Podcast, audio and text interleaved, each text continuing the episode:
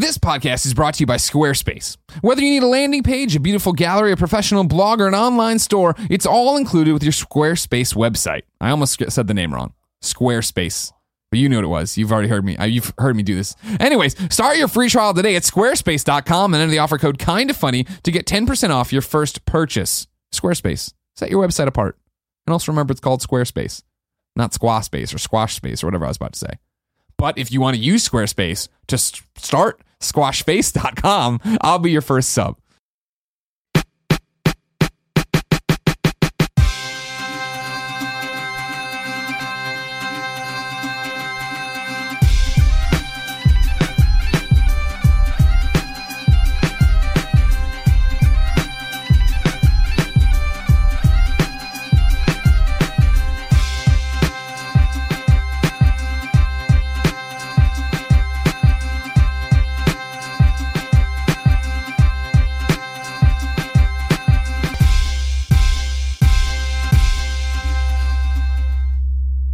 What's up, everybody? Welcome to the Game Over Greggy Show. I'm one of your hosts, Greg Miller, alongside the predict. Uh, the Reverend Jared Petty. hey, Jared, how are you? The predict, the predict. I'm so used to reaching over and have Nick Scarpino here with his ice cream scoops and his heather gray shirts. You threw me for a loop here in your blue polo. I am not a producer nor a seducer. I am. I am No, no, merely. no, I'm get merely ahead of Jared. But I'm thrilled to be here. I have wanted to be on the show since you began this noble endeavor. Yeah. Those many decades ago, and now at last, here to join you on Game Over Reverend Greggy. Jared Petty. Yeah, very I'm happy. excited. IGN.com zone. Uh, yes, indeed. We have something Um, new to talk about, but we'll get to that in a second. Yeah. Over here, at the Pride of Long Island, Colin Moriarty. It's good to be with you It's today. good to be here with you. This today is as well. like time warp, Colin. This is great. I forgot to bring this up on Gamescast because we recorded that a second ago. But like you without the beard and the hair, I'm like, whoa! I saw a picture of you with Aaron, and that it confused me because I didn't read the caption because I don't like to read. Um, and I was just like, what the fuck? Like, what the hell is this? I thought it was an old picture. I'm like, oh. but it's a new. Then I picture. read. It's, an, it's a new old picture. Did It's you weave a old new picture. cocoon and then come out like I did. changed? I Is actually just went to a barber for the first time since 2008. okay. Did you have them do the beard too? Yeah. Man, I've never done it. Never done. it. I don't trust Supercuts to do that. So I, Oh, no, I don't- would I didn't have- go to Supercuts. I'd have to go to some fancy shit. I went to a place called let them touch Metropolitan this thing. Barbershop, which was like very highly recommended. Um, it was expensive, but it was you know I, I'm not going to do it all the time. How much is expensive? It was uh, fifty dollars with tip. Okay. for them to shave my head and shave my beard, Mm. which is a lot of money. Yeah. I- Sure. For for for context, I was making the guy laugh. I'm like, you know, I bought a twenty dollar buzzer in early 2008 at Target, and I've been using it ever since. And I've shaved my own head every single time. And it doesn't. It's not like a miraculous haircut, but I'm like, I'm paying probably a, a dime a haircut at this yeah, point. at this point, yeah, I can't get a clean, even shave when I do it myself. I- Actually, my hair looks awful right now, anyway. So, that, but but I I salute you going to a quality barber because I have been a, a, a victim of beard like beard homicide. It's Oh my gosh. happened. I went to a barber once who made unsolicited changes in my beard pattern. Oh my god, Uh, that's and they scaring were me. severe, and honestly, it was He gave you those panini lines? in it? he, he tried to give me the the chin strap without asking, and he got well Mm. into it before. It's like, what are you doing? And it was a sad moment. And I had about six weeks where if you watch it on IGN, every video, I've got my hand like this because I mean, you know, this isn't exactly a striking profile. Look at the Pillsbury Doughboy anyway, but but just having it up here looked so weird. But worse, I've had my beard since I was 18 years old. I have never shaved it off. Wow. And I could feel parts of my face down there that I had not felt, and it was just not okay. Ugh. Yeah, I I, uh, I basically told him he's like, well, what do you usually do? I'm like, I usually do like three eighths inch or and a half, you know, a quarter of an inch, and I'm like, just you know, but I usually shave it. I used to shave it really short. I'm like, just do whatever you want. And he asked me a few questions, and then I was like, "How about it. Go and, for uh, it. And uh, you know, it all grow. It's, it's hair. It'll grow back. You know, but I like it. Um, I'm not gonna. I'm not. Thank you. I'm not gonna maintain it. This just gives me more time until I have to shave my head again. Sure. But uh, I wanted to try it once. Uh, you know, treat myself to something nice. You know, Treat the nice, yourself. you know, the nice little shave with the cream on the back of Ah, the they neck. use the straight razor? Yeah. Yeah, oh yeah, that's that was very business. nice. It was like Yeah. I was I was laughing. I'm like it's so unusual to have anyone else using Touch a you. buzzer on my hair. Like No. really, you buzz my neck, but Come not. on, don't insult me in my. I mean, I know I'm you, not an you play a artist role. over You play here. a role. Did they But- do the hot towel? Did they do the Uh, hot towel? No, no, they didn't. do Oh, that. the hot towel's so good. you know, some nice that's aftershave key. on the neck, and you know, like just a good buzzer, not a buzzer that's like pulling out half of your hair as you're like, you know, because it's getting stuck because you Yeah. haven't oiled it in years. And I want to say shout out shout out to the Gregs of the world though, because there is a very special something when you shave your own head of having that guy that finishes the job because you can't. No one can see back there. There's not a mere contraption in the world that can perfectly allow you to shave the back of your It's head. true that when I was mm-hmm. younger, I used Bunch to of mirrors actually in like a I used, hexagon. I used to do it. I used to do it by myself, and I have done it by myself, and I think I've done okay. But you just never really know. It's never it never looks like this. no. Oh no, no, no. But it never looks like this when he does it either. He- Greg can do it. I, I give him credit. Over there, the pure one, Tim Gettys. Let Tim host. If you didn't know, ladies and gentlemen, this is the Game Over Greggy show. Each and every week, four, sometimes five best friends gather around this table. Each bring a random topic discussion for your amusement. If you like that, head over to patreon.com slash kind of funny, where you can get each and every episode early, along with a whole bunch of goodies and exclusives and early access and exclusive access and all sorts of pictures and things like that. Also, Amy Gills is over there. If you don't have any bucks to toss our way, though, on patreon.com slash kind of funny, head over to youtube.com slash kind of funny, where we post the show topic by topic, day by day, the following week before the entire thing is up for free as one big video in MP3 the following Friday. I'm gonna hijack this real quick before we go any any further. Uh, just wanted to say that a woman named Lindsay McKean reached out to me um, and uh, asked us to wish uh, her uh, boyfriend Adam Dubuisson. Made that up. Adam Dubuisson. His birthday's on August 13th. He'll be 25 years old. He's apparently a big fan, um, and it's his birthday, so I wanted to wish him a happy birthday. Happy birthday, Adam Dubuisson. Dubuisson, Dubuisson. How I love Dubuisson. That's, uh, I- uh, you- we can make this work, right? Yeah. yeah. Oh yeah. Les enfants terribles. That's uh, something. Jared, Yeah. your topic is starting us off. Well, Greg, I am here to shill. Yes. Yes, I am here to unapologetically shill. My topic is my new show. What's your new show? My new show is called Pockets Full of Soup. And, Sounds uh, gross. Yeah, it, well, it, it sounds gross, but it tastes delicious. Ah, yep. There's a story behind Pockets Full of Soup and where that name came from. I think I'll tell it on the show. If you want to know, you should watch. or wow, listen. look at that. What a Damn. tease. He's a pro. That's damn. Damn. Yeah, find out where that. Uh, where So that what term comes is from. Pockets Full of Soup? Well, Pockets Full of Soup is a storytelling show. Um, it's an interview show at heart, but not the kind of interviews maybe you're, you're used to seeing because I'm not really asking my guests about themselves so much as I'm asking about the people who have made them who they are. For example, mm. Greg Miller. Yeah. You're going to appear on this show. Right, right after You're a this. guest. Yeah, we're going to get together. We're going to film that. You're going to sit down, and I'm going to say, Greg, tell me about somebody you're thankful for. Oh, okay. You're going to pick somebody, not the person you're most thankful for necessarily, but somebody who has influenced you because each of us in our lives are all formed not just by our own decisions, but by the people around us. I know this really well. The people at this table have changed my life in many wonderful, positive ways. In many this horrible ways. wonderful ways. And and they're, they're just a few of the ones. Everybody has a story to tell about the human beings that have influenced them. I'm not going to try to make this saccharine or overly sweet. I think the idea here is that we're just going to talk about the real influences, whether they be sad or funny or touching or, or, or wonderful or tragic, the ways people have influenced us, made us who we are, helped us, and shooting for something, you know, positive. So, and we're also launching the Patreon around this this week, Sure. or I am. Uh, the, so the show again, Pockets Full of Soup. You're going to be able to find that at pocketsfullofsoup.com. And uh, the Patreon is Patreon slash Jared Petty. My name, J A R E D P E T T Y. And I'm going to be reaching out this week and asking people to help support this uh, because in addition to being something that I really think could be useful, something a different kind of voice, something that doesn't really exist yet uh, in in this this conversational social friend space on the internet.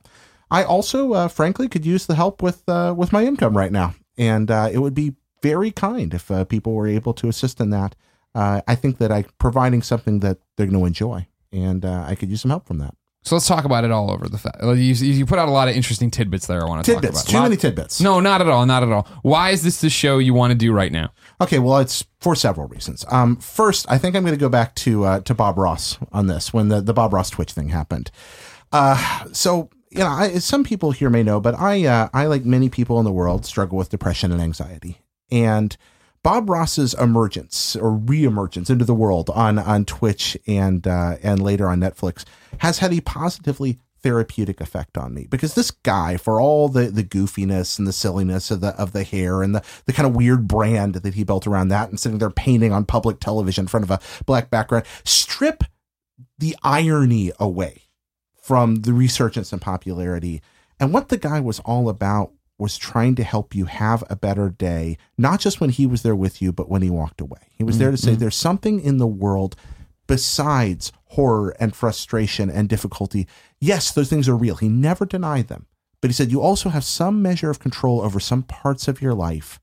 Reach out, seize those, and be a better person. Nobody does that alone. And that's, I think, the seed that was planted that got me on this. I thought, what's something that that I can do to try in a tiny way to reach people and help them to to hear again and again and again the testimonies that despite as bad as it all gets, things can get better. Well, every human being in this room, every human being I've ever met, no matter how rough things have turned out, people have stories that are meaningful about what people have done for them or to them or with them that have made things better. Yes, there are bad ones too. I, I get that. I don't want to be in denial about the rotten way the world can be. I, I think I, I, I've had plenty of occasion to understand how crappy it gets. But in the middle of all that, I also keep running into wonderful things. So, first part of that's a force for positivity. Um, what, are you hurling hurling objects at, Yeah. at Kevin? Uh, that was force for positivity as we stone Kevin. Um, that's the beginning. I also wanted to do something that I could do on my own, something I could I could manage. You know, it's, this is me and a guest. I have been fortunate enough in in my in my time here in San Francisco to develop a, a network of friends that are professional entertainers, people that that that are all about creating good stories. You guys hear it kind of funny every day. This is a site about community. This is a, forget site. This is a, an initiative about community. Uh, my buddies over at the comedy button, and again and again and again, people finding ways to reach out. This is my own little way to make that happen, and also a, a um to be frank, um, another reason I'm doing this at this time in this way and launching it with a Patreon uh, is because this is an expensive place to live and uh, things have been tight. Um, and this is a, a measure I believe I can take to help make that happen. And now that's the other tidbit you, you keep talking about and branching about.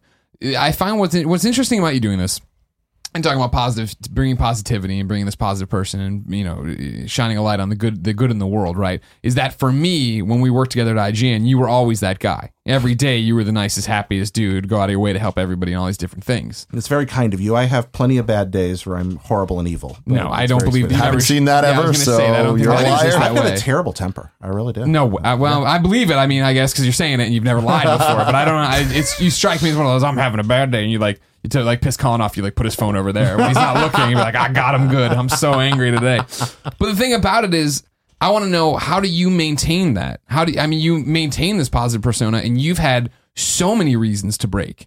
You have been, you know what I mean? Like you, I feel like it's that we. I'll, I'll never forget when the accident happened. I'm, I'm sure our audience knows all about it. I'll ask you. I mean, tell whatever you're comfortable with. But when that happened, I remember Brian Albert texting texting me when I was on. He knew I was on a plane ride, and when I landed, he called me as soon as I texted back because he knew I was off the plane. And it was one of those things of how can the how can the the worst thing happen to the best person we know? Well, I bad things happen to people. I think, regardless of of where they are in life. I, I, I without exploring the the cosmological or theological implications of that, bad things happen, and they happen to everybody. Some worse things happen to some, and some to others. But when that car came up the wrong way up the bridge and hit Angie on the face, it almost. I guess I should tell the story, shouldn't I? Sure. So, yeah, for those that don't know, and this audience, many people in this audience really helped us. Um, about a year and a half ago, my wife and I were struck by a drunk driver driving the wrong way up the Bay Bridge, or an impaired driver. Um, and uh, she she came up uh, this this one way bridge the wrong way, hit his head on in high speed. My wife was almost killed.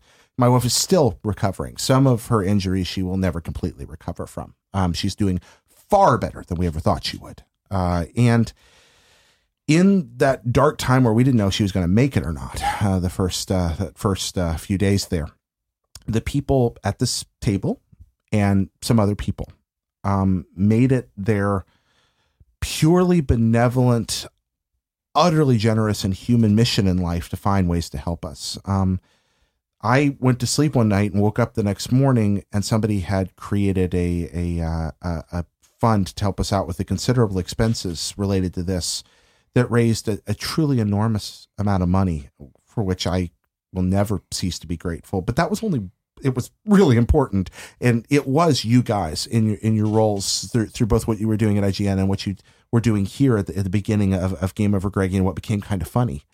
And also some other kind people, just person after person that reached out. The, again, the, the guys at Comedy Button and the, the folks at Unlocked and on and on, the kind people at IGN but in addition to the money, there were always other people lifting me up. I was never alone. Never. Even when I was alone in a room, I was never alone. There were constant messages and phone calls and texts and knocks at the door and people coming to my desk and people coming to the hospital and people coming to the room. The kind people uh, over at Good Job Brain just showed up to visit my wife because they knew it was her favorite podcast. They visited her in the hospital. They uh, just just out of the kindness of their hearts. And this went on and on and frankly still goes on. People still help me. And man, I hate being a tragedy. I hate it because there's an element of it where for a while you feel like a great burden upon people, even though you didn't cause the situation. But eventually, in the course of this, I learned to accept something about life that, that I learned through this. We are lost without each other. We just are. Um, and I think that's the germ, the seed at the center of the show. It's all about how other people make us who we are for the better. That experience plays highly, deeply, intrinsically into that. Um, my I don't talk about it publicly very much, but the, my faith's tied up in that idea that that ultimately the love of people for other people is the most important thing in the world and the only thing that really changes things. I've witnessed that, and um, I'm going to try to find a way to share what I've learned through this through that. The focus isn't going to be on me. I'm I'm talking to others, and the focus isn't even going to be on the person next to me, so much as it is how other people made them the best of who they are. And I think that's the the coolest thing about this. We were talking about this out there, but y- you know, everybody's favorite thing is themselves. Everybody loves to talk about themselves. Everybody loves making their lives better. And like at the end of the day, that you know, you are you, so you know you better than anyone else does. However, you are only the people that you surround yourself with. You are the relationships that you have. Your entire life's journey is to find love, to find companionship, to find friendships with people that make you better, that make you feel fulfilled and all this all of these things. And I feel like the idea of the show is so brilliant because it allows you to really kind of stop and think about who are the people that are making you strive to be who you want to be and who you want them to have in their lives and whatever it is. And I think that it's it, it really does go very deep into into what I believe, like you were saying, life is about, which is relationships, and it is um, working with other people and talking to other people and figuring out like just what we do in the show. Like we learn from each other and from the audience and from everything. But it's like I think that it's it's a beautiful thing to to be positive. I always love being positive, but I think that to to really kind of not just be blindly positive, but to focus on what is positive and what you truly think is important about somebody else and talking about that allows you to to speak about stories in a way that you really can't in any other um framing. Yeah, it's possible to be positive without being unrealistic, but I think to be positive in the face of the horrible realisms that also surround us requires other human help. It just does. And thank God I'm surrounded by kind people who do that, and so are a lot of others. It doesn't always work out that way for everybody. I, I recognize that. But we should tell the stories. We, we, we ought to represent the whole spectrum. You know, there, there's plenty of evidence out there that the world is a crappy, terrible place full of horrible things. Uh, The, the last few weeks uh, are, are a reminder to us on a global scale of how awful things are, but that's not the whole story. I just want to present another tiny piece of what's real there, which is that, yeah, that's all true. And so is this. Here's a few of the good ones that also exist there. And I hope I can do that with some sincerity. I had doubts about how this would work out, but I've got a couple of these in the can now. And I was surprised how well it came out. People are eager to talk about the people that have influenced them in the best ways and in the most positive ways. And there are stories that are funny and heart wrenching and striking and inspirational, all tied up in these little two person interviews. And I was like, okay, I think this is actually something worth doing. And I wouldn't do it if I didn't think it was. So mm-hmm. once I got those, those test bed pilots in the can, I was like, yeah, we're going to, we're going to do this. Well, at some point you have to drop this whole like, oh, I'm just Jared Petty, and admit that you're good at this. yeah, I'm, Like I'm you're okay. great at podcasting. You're great at talking. The No. Gamescast we just did was great. I I mean, Fantastic. you could talk to anybody. I, I like I was, talking. It's like I was talking to somebody the other day when we were pitching something. I forget for what show or whoever sales thing we were talking to. Oh, it was panels. People were worried about panels. I was going to be on a Comic Con, and they were worried about one of these developers clamping up. And I'm like, I could talk to a rock for an hour and probably make it all right. You don't have to worry about it. And you strike me as the exact same way, and that's why we always loved having you on Beyond. But when we introduced you here, and then when we originally introduced you like on Beyond as a personality, at some point we started calling you the Reverend Yeah. because you had been a Reverend at one Still point. am technically. Technically, Uh, yeah, yeah. Still got my credentials. I haven't taken them away yet. You talked about how um, you don't talk about your spirit, spirituality often. Mhm. Everything that happened to you in the last year and a half did it did it weaken it at all? Did it strengthen it? I mean, was there were there moments? it changed it. Yeah, there were moments. There Yeah. still are. Uh, I, I absolutely. This is you know, um, this is a process. Uh, here's the thing about almost getting killed. It does terrible things to your body, and uh, if you get that close to dying and live through it. You are never the person you were before. Uh, Um, that's what's happened to my wife. And if you are near someone and you care about someone that that's happening to, you will never become the person you were again. You we can never go back to the way it was. Emotionally, physically, everything about my life from my goals to my dreams to our plans about our family, all of that changed and is still changing and I still don't know what the landing point is. And we still get news and some of it's great. She's so much better in so many ways than we ever thought and some of it's awful and terrible and we still get awful news sometimes. And all of that shakes me to the core. And yes i have laid in the night and cursed god and i have laid in the night and prayed and i have even i believe occasionally gotten a very palpable um, response on occasion that just enough to keep me going. But that response as i find you know I- I spent seven years in college studying studying scripture and and five years in the pastoral vocation full time. And one of the things I learned, as I interpret it, the story of faith, whether you believe that there's a God or you believe there's no possibility that there's a God, in either case, the story of faith is people reaching out to one another and trying to help one another, not for the sake of their own self interest, but simply because it makes the other person's life better and makes the world a better place. I mean, as I understand Christianity, the most important command Jesus said there ever was was when he was asked, you know, what what do you do? He said, "Well, love God and do that by loving others."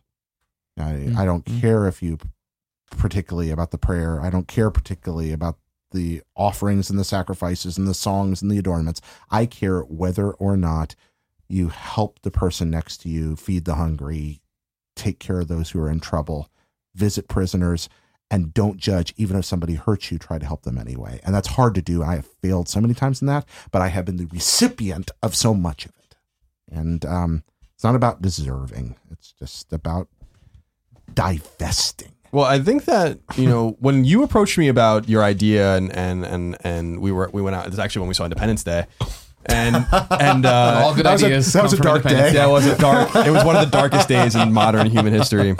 The day we saw Independence Day, and we were at you and I and and Aaron and Kate and, and Angie went to a restaurant. You and I were were, were chatting, and and um, I liked the idea that you had, but I also feel like you know, in my, you know, we could do we could I guess help or elevate a lot of different people in our lives, or a lot of just different people out there that we like. But you've always struck me as, and I've known you for a while now, as um, someone who deserves it, like deserves more, deserves better, deserves good things, and I've always had an incredible amount of respect for the way you carried yourself, not only after what happened to you and Angie, but actually before.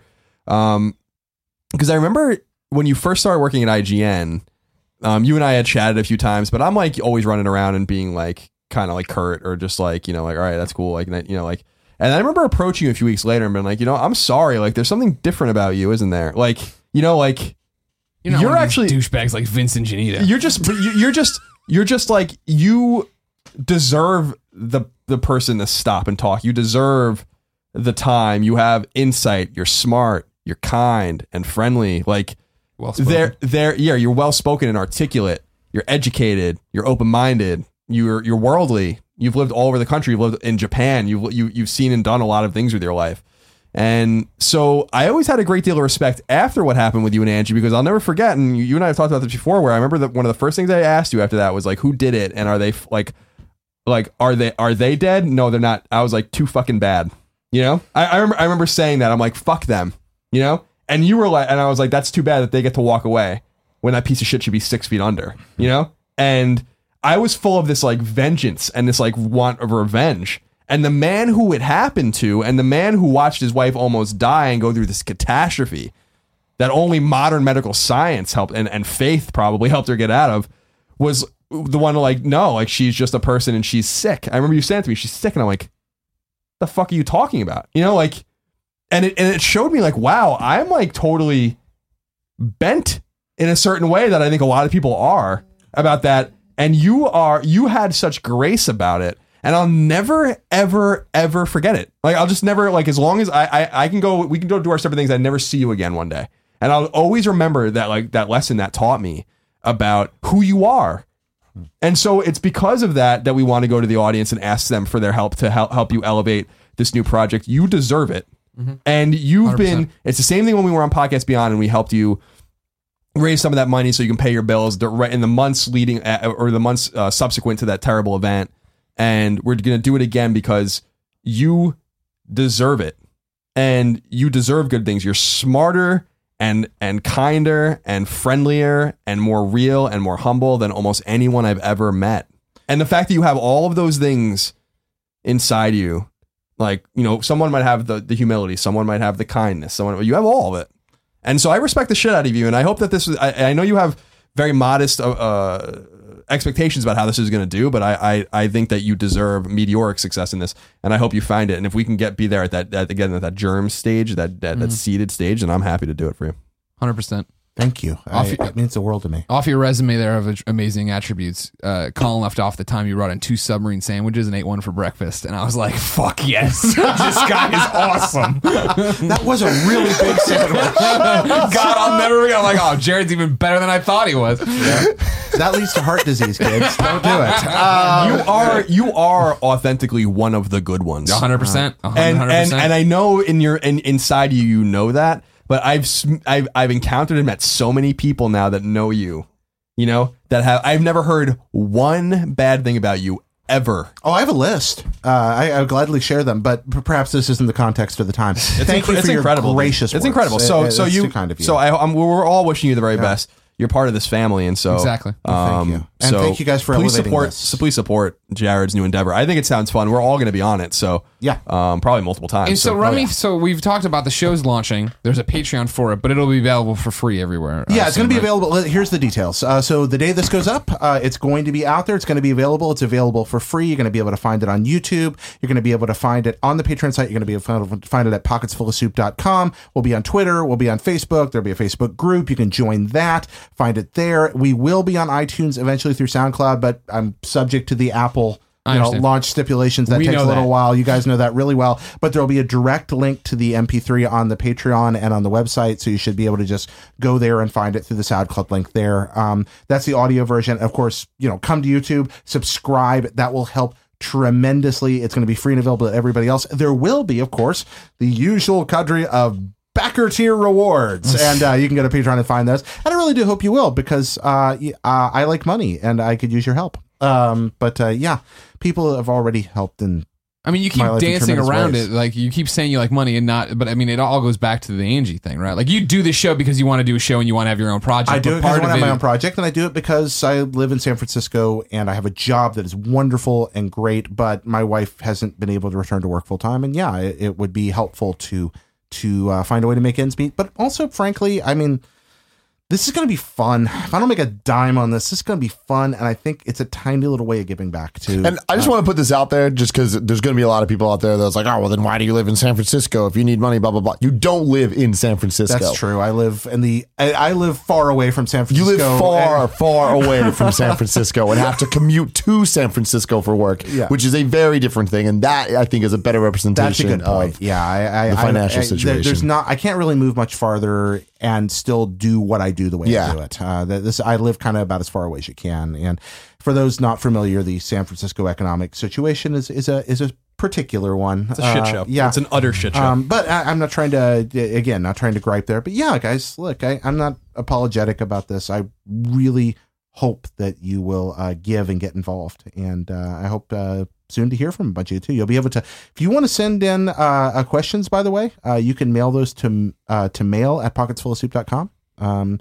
so if you want to ask some of our guest things as they're coming up, some of the people that you can look forward to, you can ask me questions, of course, but you can also ask questions for Greg. We're filming you today. Uh, I don't know if they'll get in in time when this goes up. I can so- tweet out if you want to say I'm doing a new tweet out. podcast. Yeah, doing something. But uh, do right now if you want. Yeah, I, you want can I want. I want. to- I won't say anything about you. You won't say anything about No, me? no. No, not at all. No. not a little bit. I mean, do you want me to? No, I don't, I don't don't want to know. blow your soft launch. Let's go. No, that's a couple. That's a couple of weeks from now. All right, will give it time. So yeah, uh, when this goes up, and then our big launch that'll be August first. But you'll be able to get the, the content before then because this is specifically timed for the kind people who give to Kind of Funny's Patreon, uh, who are so generous. And again, everybody's asking you for your money. I get that. I I don't want to take advantage of your goodwill.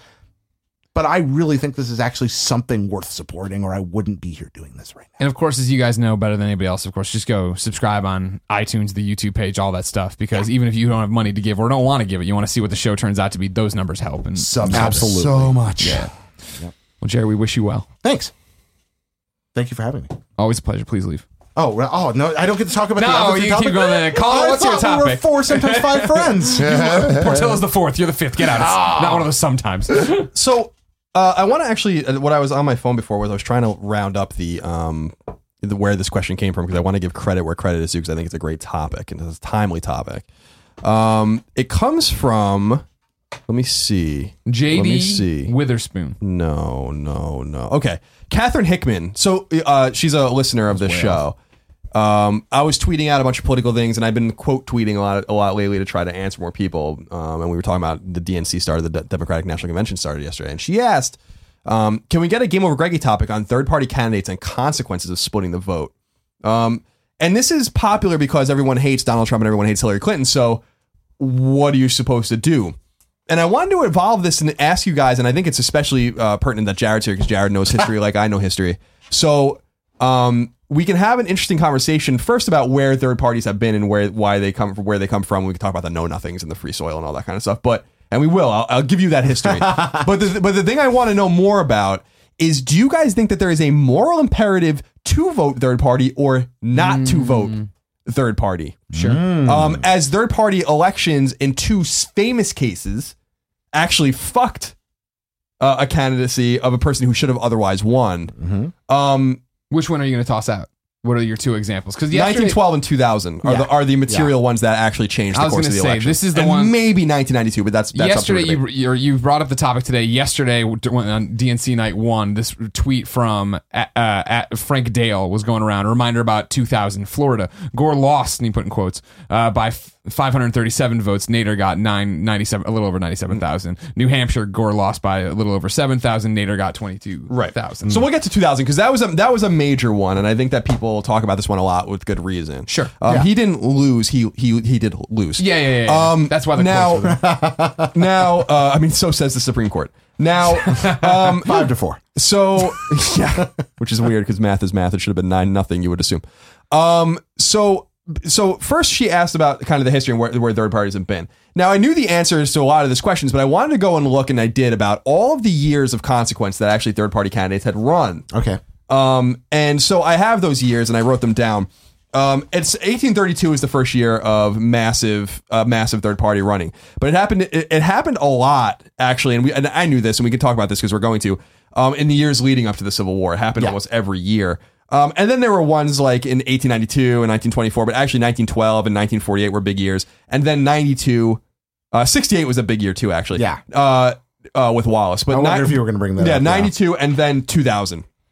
We could have another year like that this year. So the history I wanted to bring up, I went and looked up the numbers. I knew the guys, but I, uh, who ran, but I was like, who? Were, what were the numbers and what were the consequences of these particular elections for for um for the sake of argument, right? Yeah. So in 1832.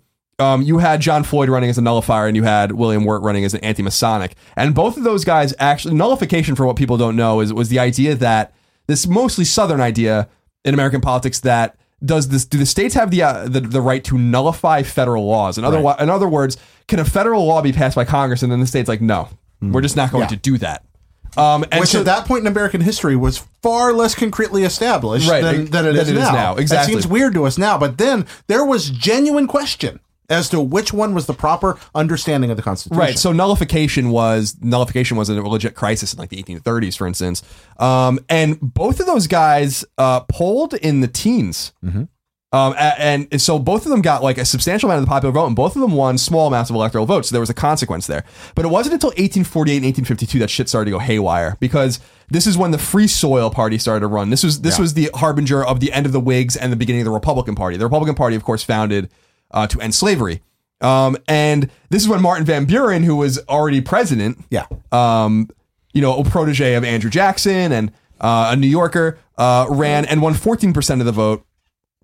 Um, and then Millard Fillmore in 1856 ran as a Know Nothing. Now, Mil- Millard Fillmore, of course, was already a president as well. Know Nothing uh, was a party that was basically anti Catholic, anti immigrant, and nativist. Does that sound familiar? Uh, so, um, and he won. Uh, he won 21.5% of the vote and eight electoral votes. What people don't realize is that in 1860, which was the most consequential election in American history, who was elected in 1860? Abraham. John Franklin. John Franklin was. I was getting ready to the jump great in, President. John Franklin. Sorry, I got excited. I got excited. It's like I was like, ooh, ooh, I know, I know. It was very So what people don't realize about 1860 was when Abraham Lincoln was no- nominated is that that was a clusterfuck. Mm-hmm. Abraham Lincoln won with only 39% of the vote. Yep. And there were the Democratic Party that year split uh, between Breckinridge and Douglas, Southern and Northern Democratic parties. They had two con- different conventions.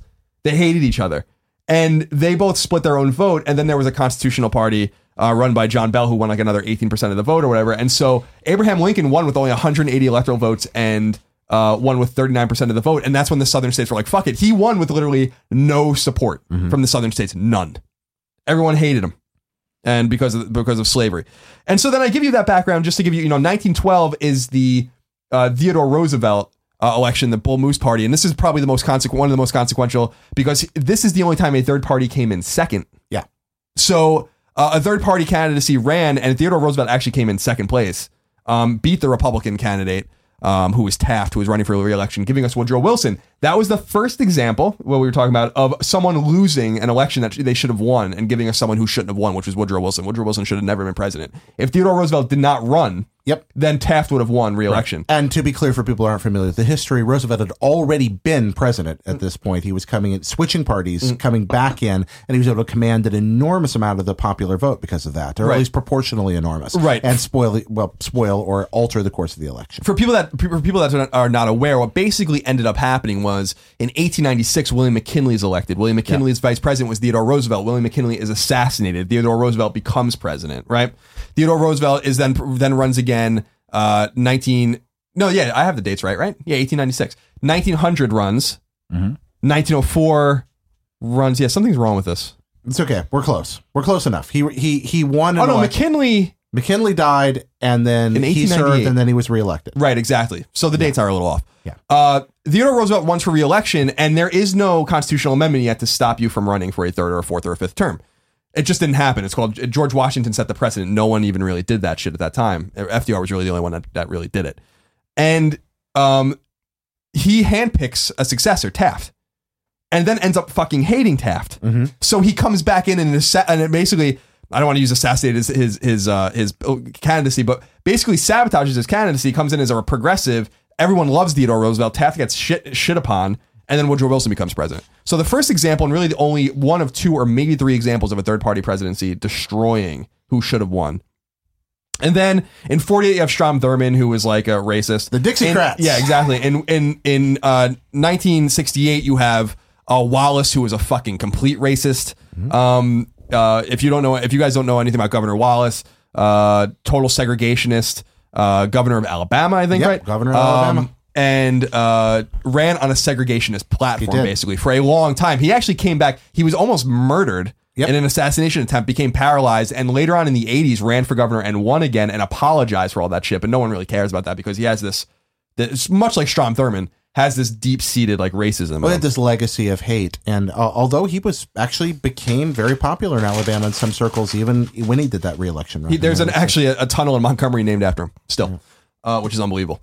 Uh, and then we get to 1992, right? And this is where things get really interesting. Ross Perot wins like 18.9% of the vote uh, as an independent candidate. As people know, Ross Perot actually left the election, left the race in the summer. Yeah. He was winning, left the race, and then came back late and still won 18.9% of the vote. There's a lot of conjecture that he might have just won if he stayed in.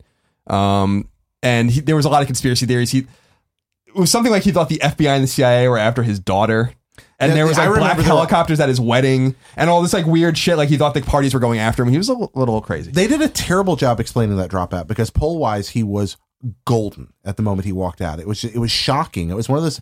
It's one of those great like just kind of eh, eh, unexplained moments in American history where just like nothing about this adds up, and I never got a satisfactory answer. Um, so I think that's why it's such a hotbed for conspiracy. And maybe he just didn't want to deal with it. Maybe, but but we don't know, and we probably never will. And the reason that that's consequential is that that might have been really the only time that someone would have realistically won as a third party candidate. Um, and then in 2000, you have the notorious uh, Gore Bush Nader clusterfuck that happens in Florida. um, and um, so I was living in the only Florida reason at I, that the only time. reason I say all of that and to bring all of that You're up the and talk, problem. You're the hanging Chad. I, I I I was the hanging Chad. I'm sorry. You guys can blame me for that. So, Yeah. the, so the only reason I bring that up is to set the stage for. And by the way, my dates with McKinley and Theodore Roosevelt were right. I think the uh, I set the stage for because she asked like, where, well, what's the history? That is the history. Um, the the common theme between all of the third party candidates is that they're well outside the mainstream.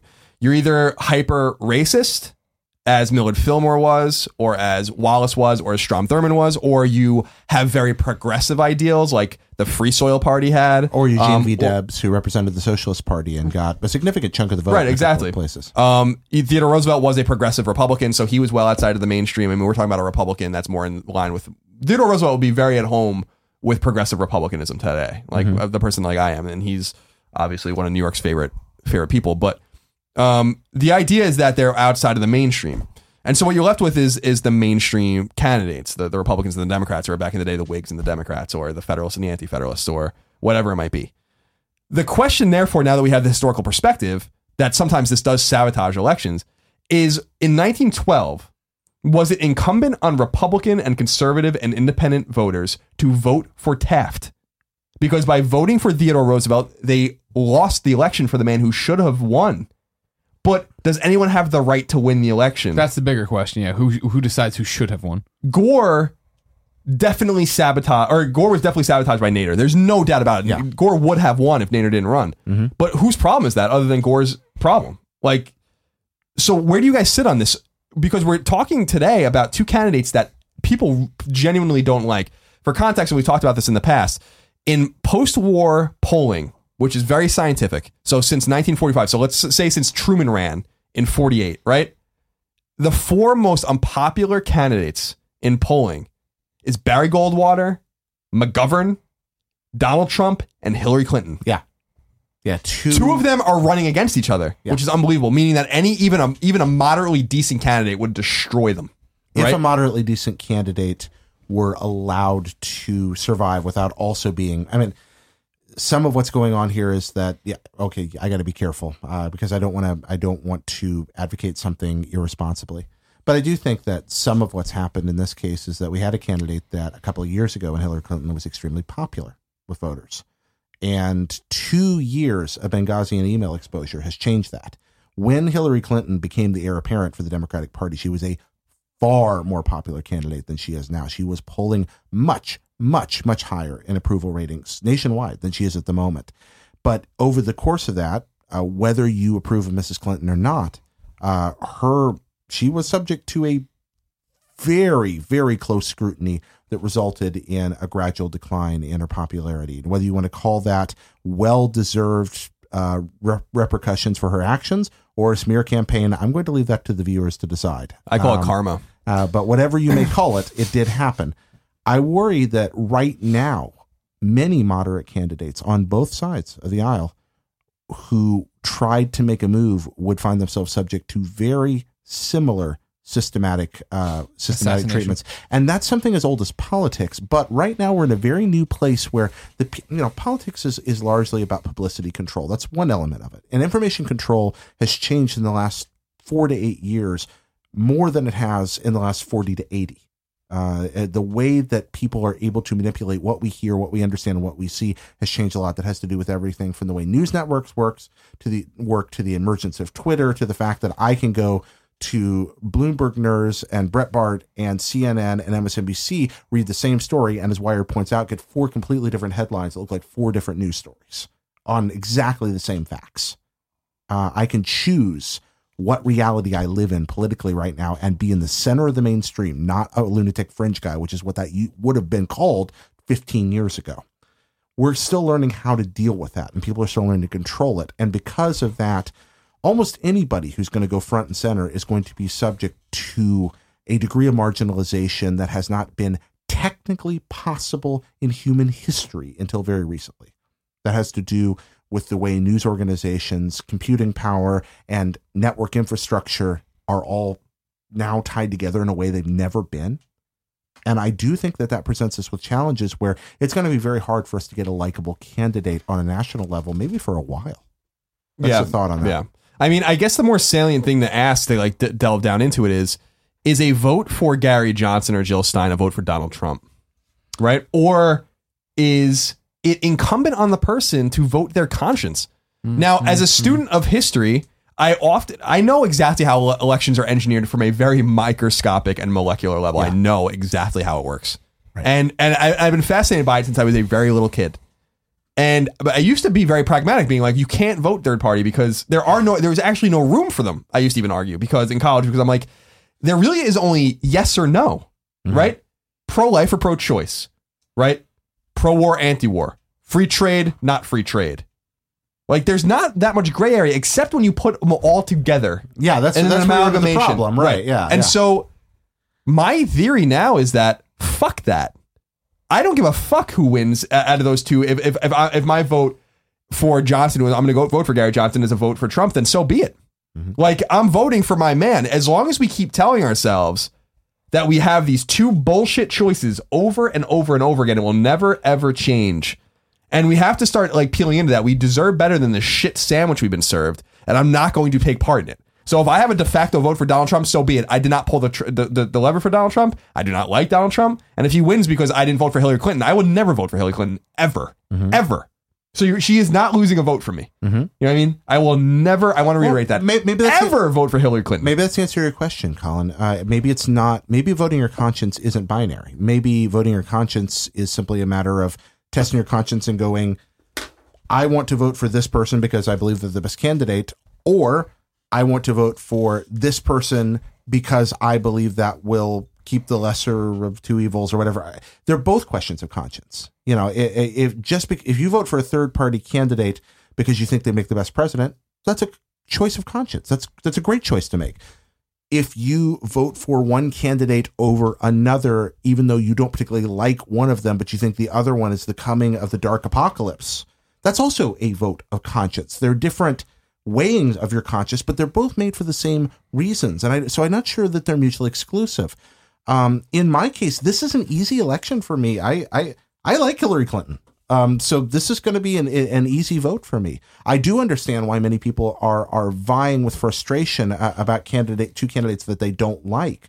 Um, for me, were I faced with a situation where I had uh, uh, Mr. Trump as one candidate, somebody that I genuinely think would make a, a, a historically terrible president, uh, that's personal belief, and another candidate, let's take Mrs. Clinton out and pops. Let's let's say George Wallace is the other candidate, you know, and then, and and George Wallace, who was a horrible racist pig in many many ways, uh, or at least at least during the early parts of his political career, and I, I can't speak to his heart later. Looking at both of those people, you know, suddenly third party candidate looks more appealing to me, and I get how some people feel that way about it, but like you say, there's no universe you'd have voted for Mrs. Clinton. I don't think I can vote for Donald Trump.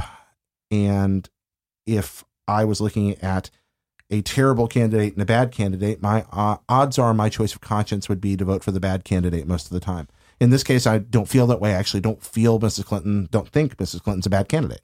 So I'm having an easier time with this election than many people. I feel like I'm with you in the sense that I my vote would be for the better end result, and even if I don't necessarily love one or the other, but what what's interesting to me is talking about the fact that we're in, in the place that we are uh, with Twitter and news being how it is and all this stuff. Where Colin, you backing this guy is instantly going to mean that all of your followers are now going to be aware of him in a way that they weren't before necessarily. Um, and I think that if there's more views out there, maybe the numbers can change enough, you know. And I think that that's kind of the the the real question where you're talking about the thing of conscience, where it's like, where's that tipping point of that being enough to make the third party enough to Relevant. disturb this whole thing, you know, to disrupt the system that we have, because I do think that. it's choosing the lesser of two evils. But then if you introduce a third option, you need to be able to back that third option enough to make it disrupt things in a way, thinking towards the future, thinking towards trying to make things better instead of just trying to make a point against the other two, you know? But like, how do you get there without pushing it? You know, is it maybe this time you voting for him and you, you know, rallying and pushing for him and believing in him is going to, if that brings Trump, I, that's a bad thing. But is it going to, you know, set it up f- for four years from now that more people are going to be like, huh? And then more people four years later, and then maybe in 20 years get to a point where it is a little bit easier to come up with the, the choices of this or that. But right now, I personally believe that it's like it is a lesser two evils thing, and it's just like the Trump is just bad news. Like, yeah, that's my that- thing. Is I'm voting against Trump. That's what I'm casting my vote for, and so I'm, I'm going to cast it for Hillary, who I really don't have a opinion pro or con on. I'm not positive or negative on her. She's just Hillary Clinton's what she always did. Did this email thing. All right, whatever emails. Uh like my hope isn't. I mean, like I, I feel I feel you on the third party. Hopefully that you know you'd support him here, and then the domino effect, and it would all change. And da da da. I feel like we've had. Granted, nobody. I don't think uh, in terms of like a system, somebody shaking up the system like Bernie Sanders or whatever. Like that was a groundswell. That was a big deal this time around. And granted, not third party traditionally, but I'm talking about outside of the normal thing. My hope is that what we've seen in this election cycle, and I've talked about before, is that four years from now, whoever the incumbent is versus whoever the up and comer is, the up and comer should every. I mean, from here on out, hopefully, knock on wood, politics start to the as usual start to fade away, and it's going to be a bunch of people like I'm a normal guy.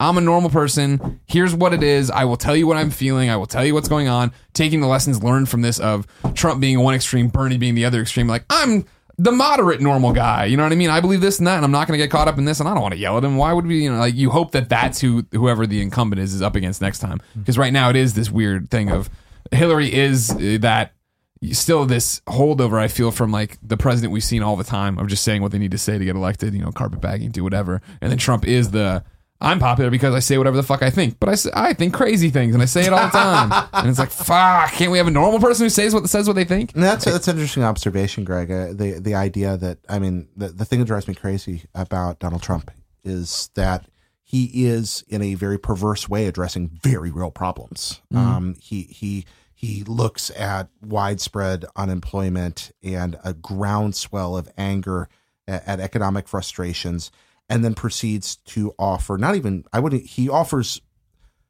uh, blame described as solutions or disguised, probably blame disguised as solutions to that, which is the element that I've, I find that I find corrupt. I, I do think that the that the the, the, the racism and the the Islamophobia and, and the is is is perverse uh, and and very frustrating. But at heart, the fact that a bunch of people in America feel disenfranchised is a very real problem. It's just not the right answer to it. Um, I think Mrs. Clinton is I think in a lot of ways Mrs. Clinton's a good candidate. Um, I also think what's happening in the campaign has uh, has at least forced her in directions where she's realizing she's not going to be able to get through her presidency without addressing some of this. But ultimately, like Greg, I look forward to a future where we're engaging these problems you know, if enough people vote for Gary Johnson, does the Republican Party or the Democratic Party ultimately become more libertarian? Does that happen if they if they see that there's an enormous section of the population out there that feels underrepresented? Um, maybe. I mean, I keep holding on hope for what Colin's always talking about the Republican Party dying and becoming something new or splitting into two. It's happened. I mean, the, the, the, it's so remarkable that the parties haven't died. We haven't had a dead party in in over 150 years. I mean, Yeah. that's that's that's an, an incredible thing. Parties were coming and going in the first 60 or 70 years of the republic. Like it was fucking like no nobody's business. Yeah. Like there were million like the Federalists and Anti-Federalists were old news, but that was like George Washington's party and Thomas Jefferson's party. Yeah. They they were gone by the 1820s. They were gone. Mm-hmm. These, those men were still uh, well, Jeff, Washington died in 1799, but Jefferson was still alive when that when that when that party was dead. You well, know, some like of that was the self-definition that was taking place. The fact that the country was still defining what it was. I mean, we think of you know we think of the United States of America as as a as a single unified entity. There were a lot of questions about what that was. You know this better than anybody. Uh, you know, what just were we the United States of America or the United States of America? Uh, which inflection were we? Those questions were questions those parties were struggling with, uh, and ultimately were decided in the very infancy uh, of the Republican Party. Um, and but parties instead of dying, you're right, they have changed. They've changed tremendously. they've changed radically, but like Yeah. they haven't changed completely. That's the one thing everyone's like they changed faces. I'm like, no, they didn't. Not completely. They're they're but they have changed. The Republican Party. If you ask like an uneducated person that don't know anything about politics, like which party freed the slaves and which party had the slaves, yeah. they'd be like, oh, the Democrats freed the slaves. I'm like, no, the Democrats were the fucking slave owners. No, the You know, Southern, so, like- Southern Democrats are the reason Jim Crow survived as long as it did.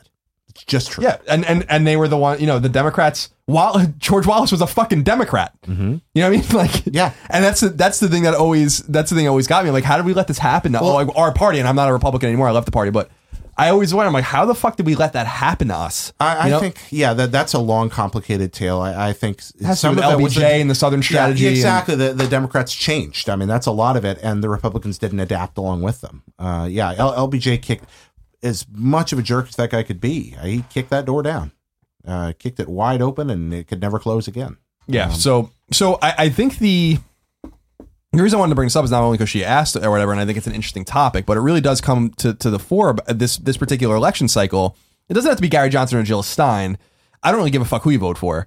It's just that I don't no, no longer buy into the notion that you have to vote against an idea. You should vote aspirationally for the person that you think would be the best president. Now, I think that there are, I can name you 10 people that I think would be a better president than Gary Johnson very easily, including Mitt Romney who I cannot fucking believe didn't get involved in this election because he would have won. I want to reiterate that he would have won and it wouldn't even been close. So, because Hillary Clinton's, we can talk about Hillary Clinton as being, you know, so obviously she has her supporters. She, 65% of Americans say they, they don't trust her. Mm-hmm. How can we have a president that 65, 65 out of 100 people in the United States don't even trust?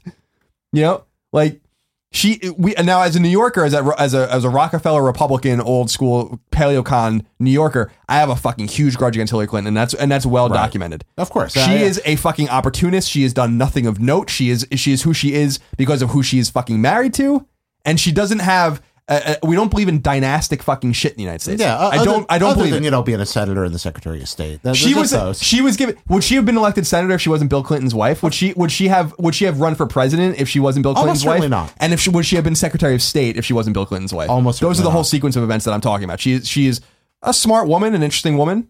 You know, maybe would have been an interesting politician. Was elevated because of the popularity of her husband.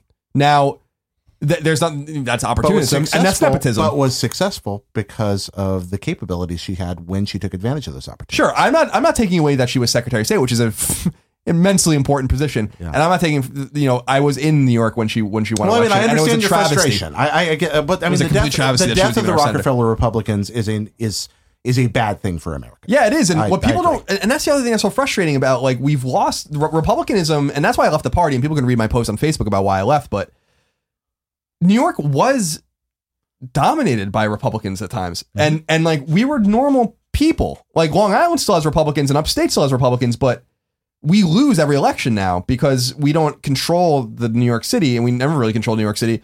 But like the Rockefeller Republican strand was a moderate Republican strand. We had George Pataki was a moderate Republican governor when I was a kid. Yeah. my my Long Island was represented by moderate Republicans like like Grucci and King. You know, like the but we've we've lost sight of that because we have these the we have these parties running to the edges um, with Bernie Sanders and with Donald Trump, where it's in, not in a safe place. And I think the only way to recalibrate the system is not to accept that that is normal. It is not normal. It says a lot about us that Hillary Clinton and Donald Trump are our nominees. It says a lot about us. Now we see with the DNC leak that they really tried to engineer this in a way that would make her lo- make her win. And I still have of the mind that Sanders would not beat Trump because I'm not of the mind that Clinton's going to be Trump at this point. I don't, Fi- I don't know. 530 Yeah, I, I'm not going to predict the future on this one. I, I think either one of them could win it. Oh, Um, it's, I think it's I think it's a, I think it's going to be a coin toss at the very, very end. Five thirty eight, which is Nate Silver's website, which is a very well respected pollster, uh, polling website and, and prognosticator of politics, has it at fifty five percent Trump right now. Now, now, which is I never thought I'd see the day when it would be anything but like ten percent Trump. Uh, I- I- But the, the the DNC fact, is the fact is that on. Pennsylvania is even in play, I, I don't know what to do with. I, I feel like I've, I've, it's like the the Zoolander thing. I feel like I'm taking crazy pills. I Yeah, just, you know, I, I don't know. It's it's an unbelievable stretching of the map that Trump's doing. Mike Pence was not a smart move, but it puts the Rust Belt in play. There's a lot of political strategy going on with these guys for sure, but I just feel like we deserve better. And I guess that's that's what I'm saying is, you know, vote. I want to encourage people to vote their conscience. Vote for the, the person you think should be president and send a message. There's going every vote you have has unintended and intended consequences. You know, there's blowback on everything we've ever done in, in, in electorally. Um, but I don't buy the argument that we have to vote against the lesser two evils or we're going to keep finding ourselves in these positions until good people run again. And we might, you know, I don't know Hillary Clinton and Donald Trump personally. They both might be very good people, but they're not my definition of good people running for president. They're not, you know, and um, I'm concerned about it. I'm like, I'm really concerned about it. It's not that I'm like rah rah Gary Johnson because I'm really not. Mm-hmm. I've known about Gary Johnson for many years. Gary Johnson was a very popular Republican governor of New Mexico. He, mm-hmm. He's been bouncing around for a long time. Um, and he has some ideas that I agree with and some ideas I don't. And I agree with you that Donald Trump is is is specifically talking about things that need to be talked about, just not in a way that's eloquent or appropriate. Oh yeah, I no, think, be, I'd say beyond appropriate. I mean that that's I mean, uh, Donald Trump. You, you we talked about Thurmond and we talked about Wallace. We're talking about a person who, contextualized against their age, is advocating ideas every bit as egregious. That that's the problem there, um, and that that's the part that keeps sticking in my craw. I don't know if I'm thinking with my head or my heart on this one. I think it's I think it's stuck in my throat right in between, but I know I'm choking when I think about it, and that it's just too familiar. There's just this little echo. I keep hearing this when I when I listen to Mr. Trump speak. It's that voice in the back of my head echoing from high school civics class, uh, watching watching this the the the floor the the Senate hearings and just hearing, "Have you no decency? At long last, have you no decency?" Running through the back of my head, and and uh, Google that, guys, if you don't know what I'm talking about. It's it's worth looking up. Yeah, and I, I think just to, and I know you want to wrap up, but I, I, I think, you know, to Trump, like, I think they both have interesting things to say. I think Trump has every right to speak on free trade, which is screwed manufacturing in this country, which, by the way, was part partly the fault of Bill Clinton. Yep. Um, and I That's- think, that's and, and absolutely I fair. think that he's he's appealing to those people. I also like. I don't. I don't necessarily think that free trade is always a good idea. I don't. Uh, and and we have so like he speaks to that. I don't. I think we have a massive illegal immigration problem in the United States. Like, absolutely. I think we have every right to control our border, and I think we have every right to tell people that aren't that aren't supposed to be here that they shouldn't be here. I think that that's totally fine. You can have a respectful way to talk about that. You know, like, and on the other side, Hillary Clinton is just eating it all up, but she's not being strategic enough, and she's changing her mind on, on the left, right, and center because of Bernie Sanders and what he did. So it's it's a complicated issue. I will say this to your point about what Trump reminds you of.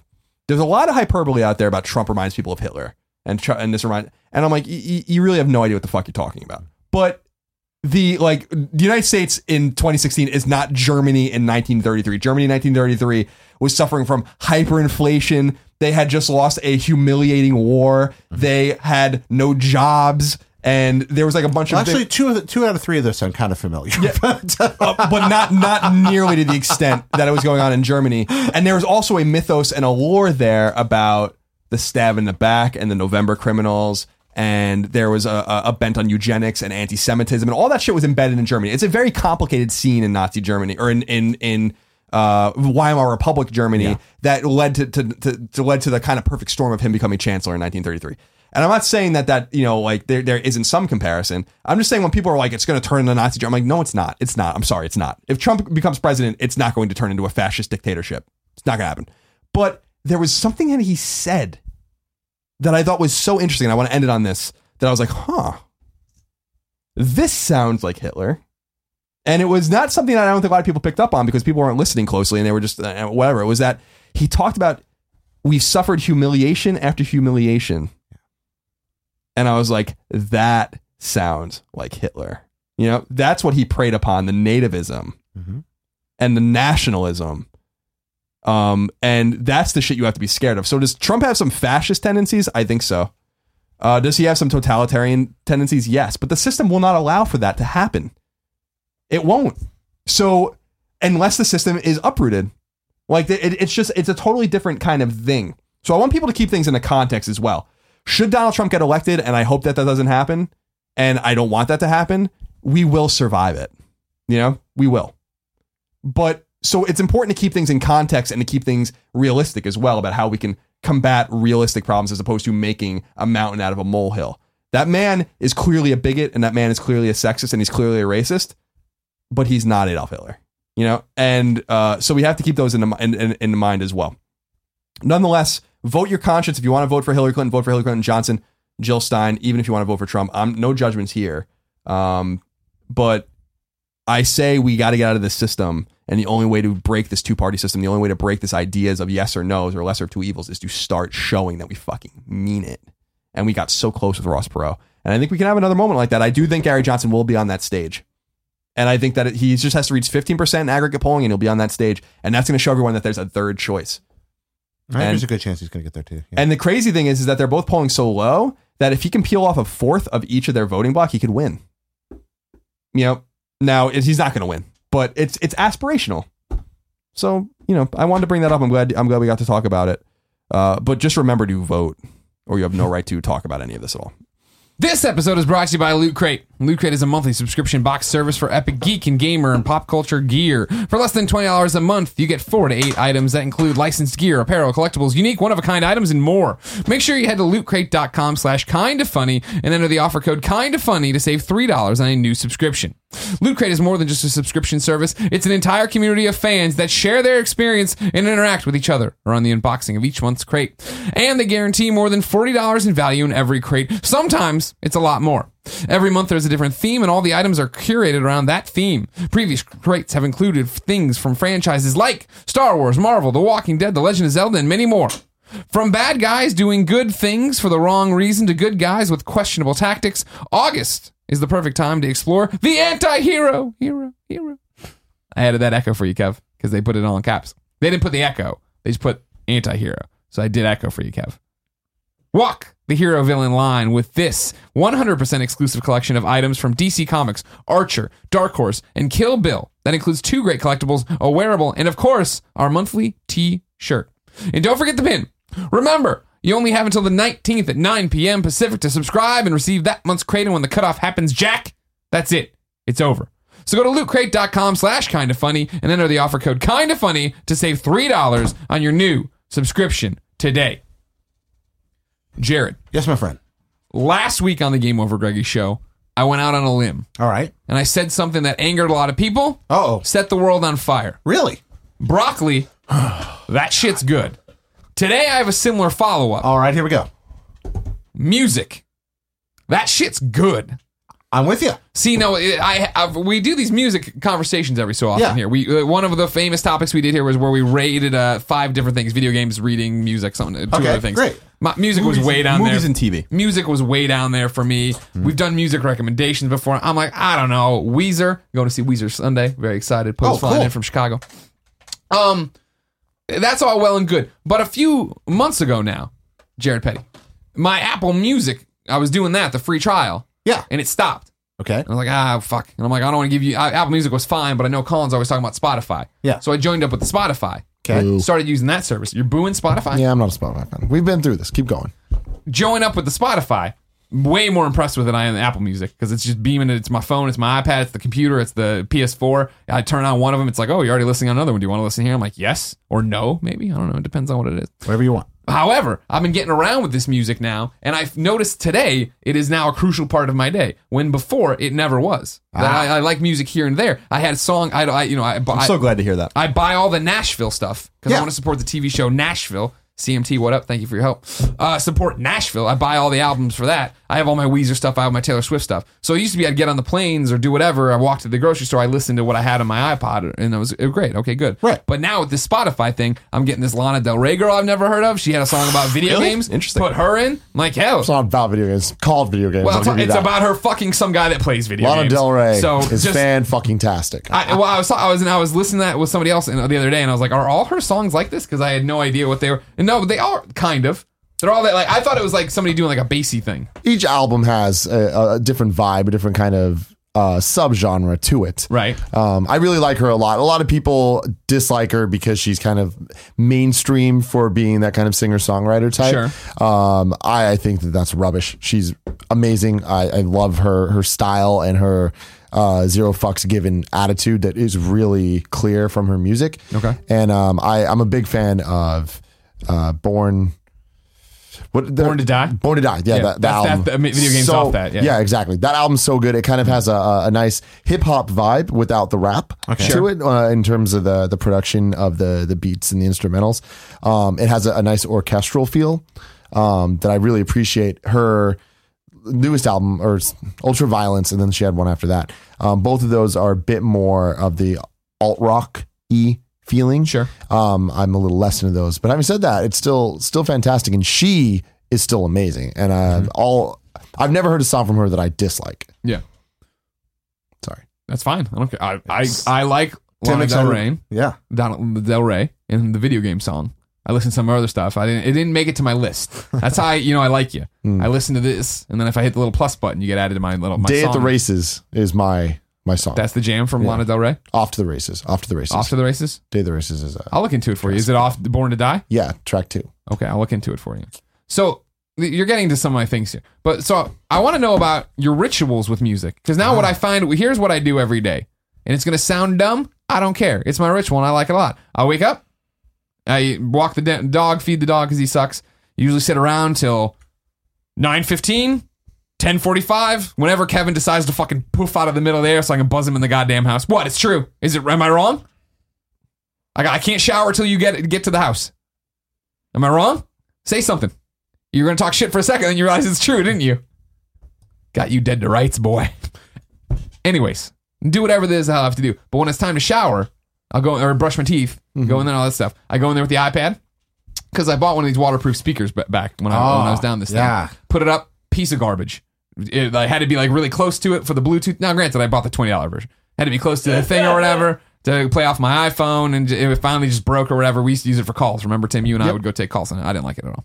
And then I got another one at uh, VidCon. I can't even figure out how to connect the goddamn thing because I'm apparently 75 years old. So I was like, whatever. But I noticed when I take the iPad in there, the speakers on the iPad are really good. And if I put it in the corner, if I put it in the corner next to my sink, it bounces off all the walls and it's really loud and it's perfect. And I like it a lot. Nice. So I go in there, I put it on, put on either my songs, maybe one of these. I like the acoustic coffee house playlist or whatever. There's a lot of good playlists where the, mm-hmm. I just find new music, put a pin in that one, put it in the corner, play, do all this stuff, right? But then I turn off all lights and I light a candle and I shower by candlelight. And I mm-hmm. like it a lot. Not for the romance of it, which is very romantic, don't get me wrong. But it's like I'm in a spa. I'm listening to good tunes in there. I'm washing up. And this is morning candles. This isn't evening Oh no, candles. no, no, This is, yeah, this yeah, is no. starting this the day is starting candles. the day. I'm like, let's get into a therapeutic space here. And that's important because your your bathroom no window, right? Like, Yeah, 100%. Yeah, I shut the door. So so it's just you close up. You are you are in the darkness. It's you. It's a candle. It's beautiful music. Yeah. It's the the rush of the water. Uh-huh. You got that soapy lather all over Sure. you. Do you ever like scrub along with the rhythm? No, no, no, no. Do you sing no. along? If it's a good song, yeah. Is it a good song. yeah, like yeah. what's the last song you sang along with? Oh, I've sing along with it. I mean, if I know the song, I'm singing along. You're with it, singing along. probably. Okay, so yeah, okay, so it's a.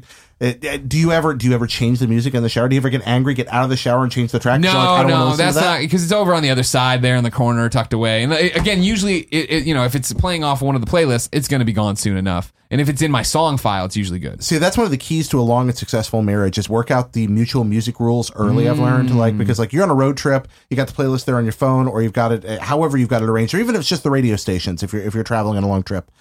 No, being able to be with somebody who it syncs up with you musically, not just in the type of music you listen to, but important factors like. Hey, do you skip ahead in the middle of songs you don't like? Do you keep doing that? Do you change the station every time a new song comes up? Are you somebody that has a playlist prepared and is compatible with that idea? Or do you just want to put it on random and jump around? These are the burning questions you need to work out before you agree to spend the rest of your life with someone. because if you don't, you will regret it. and you stumble on something. This is when I knew, ladies and gentlemen, that I had gone from a Spotify Padawan to a Spotify Sith Lord, and I'm pretty sure that's how it works. Wow. Jedi, Trekkie. I went to the actually I- the Sith I- don't have Padawan. I went. I'm sorry, Padawan to a red shirt on the Enterprise. I knew this That's when even I more wrong. I woke up one day and I was in a mood and I wanted music to fit that mood and I made a playlist to w- go run errands and I was like, I got it. Spotify, red shirt. How do you feel about that, man. Colin? Making playlists. How can you put that into making words? Fucking playlists because I'm all set. I know what I want. I deliver. I wasn't gonna go into the because sometimes it doesn't work, Kevin. Where you have the bucket of all the songs I like, Yeah. and sometimes I want to shower by that. Sure, whatever comes on comes on. But sometimes, Kevin, I'm in a motherfucking mood. Yep. And I, I didn't for a while. I was like, well, I guess I skip, but how do I skip in the shower? What? And then I was like, wait, you can make playlists on Spotify, and I did it. I did it. I mean, I was like, I make 11 songs, ran my errands all around the neighborhood before they burned out. Say magnifique. Mm-hmm, mm-hmm. So what I want to know is your music ritual, if you have one, and then the follow up question is, you know, and we can go around a- and after the ritual. I want to know how you discover music hmm. because these these stations. I, I what was I listening to today? This, well, I guess I was listening on my iPhone, so it's not sunk up here. But I was on one of the new one of these stations I hadn't listened to today, right? And I noticed, all, oh, it's acoustic, uh, not more, oh, it's acoustic pop, acoustic hmm. pop. And I, I just was adding songs left and right. I'm like, all these are good. I'm like, maybe I should hang out on the acoustic pop more. Ah. Maybe I'll shower by acoustic pop tomorrow. Yeah, yeah. So, Liven it up. Jared Petty, how do you discover music? Okay, I discover music. I think three different ways. Uh, the first way I discover music is I'm a internet radio type service listener. I, I I'll give I'll I, I have a finely tuned in this case Pandora, which is a lot of Ah, yes, what I yes, use a lot of time, and I have my Pandora channels, which are only a few, but they are they are lovingly crafted in, into into preferential, just, just these beautiful heaven dreams of exactly the music I want to hear at any moment, and and this is key for me the occasional song that I don't like. And I think it's very important that, that something pop in that jars me out and makes me go, wait a minute, I need to make a value assessment of that. And I love that. So one of my one of my discoveries comes through new songs coming in through you might like. So some of it's algorithmic and just being fed music that I I create channels that are tailor made but not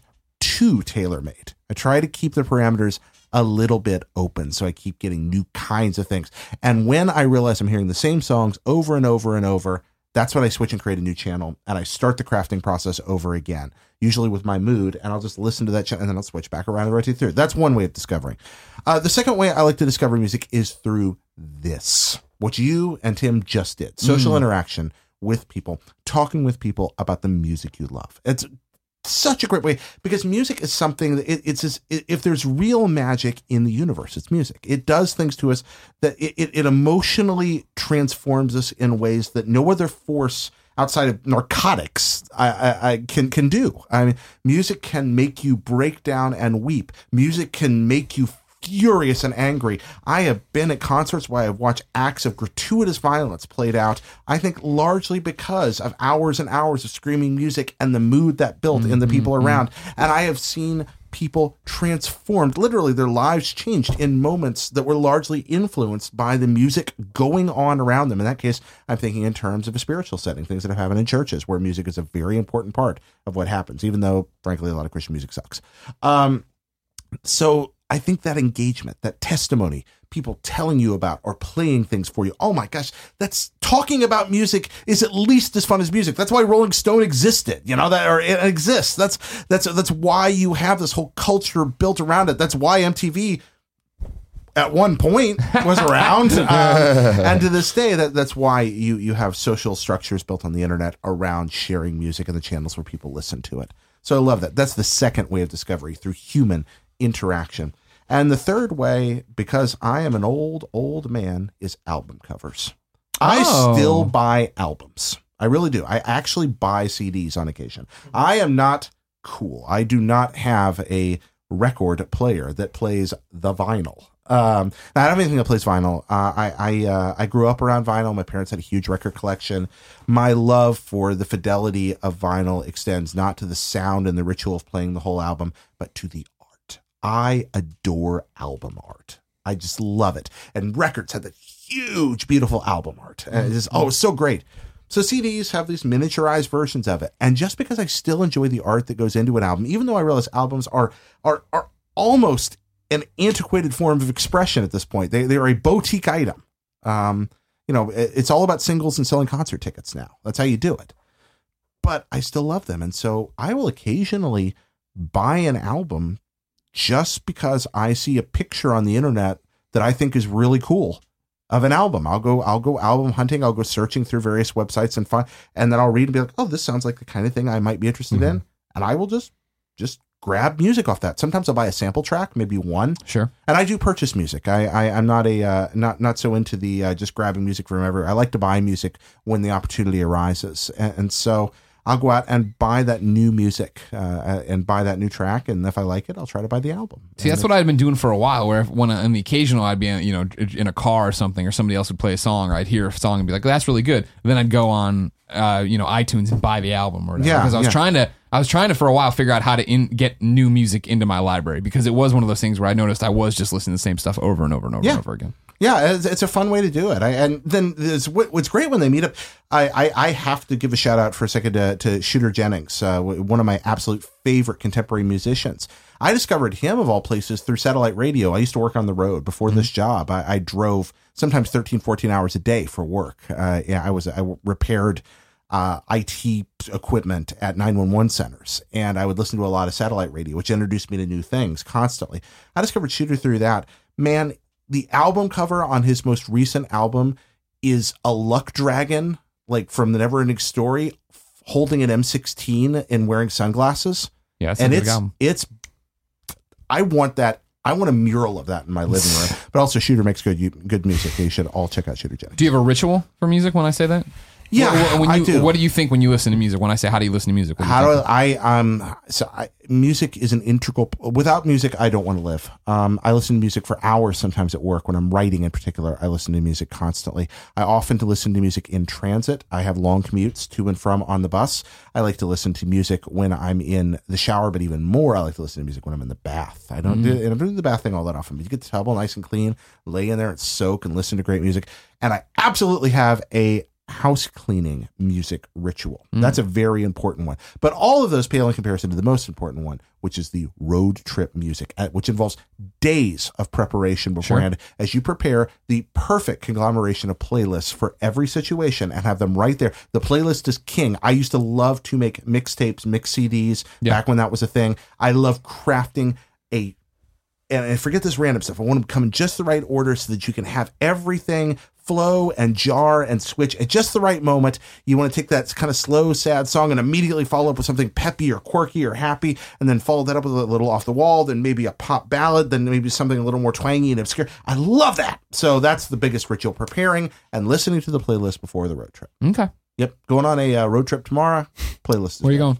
I'm going down to L.A. Oh, nice. Yeah, I'm going to Anaheim. Um, my wife and I have never been to Disneyland. Oh, my goodness. Yeah, so Yep. You just you just made Tim's day. You guys. Well, we I, I lived in Orlando for years, and so I've done Walt Disney World time after time after time after time after time. But it's our 15th anniversary, so we're going to Disneyland. Doing it big. I'm excited about that. So I'm excited. Colin, how do you discover new music?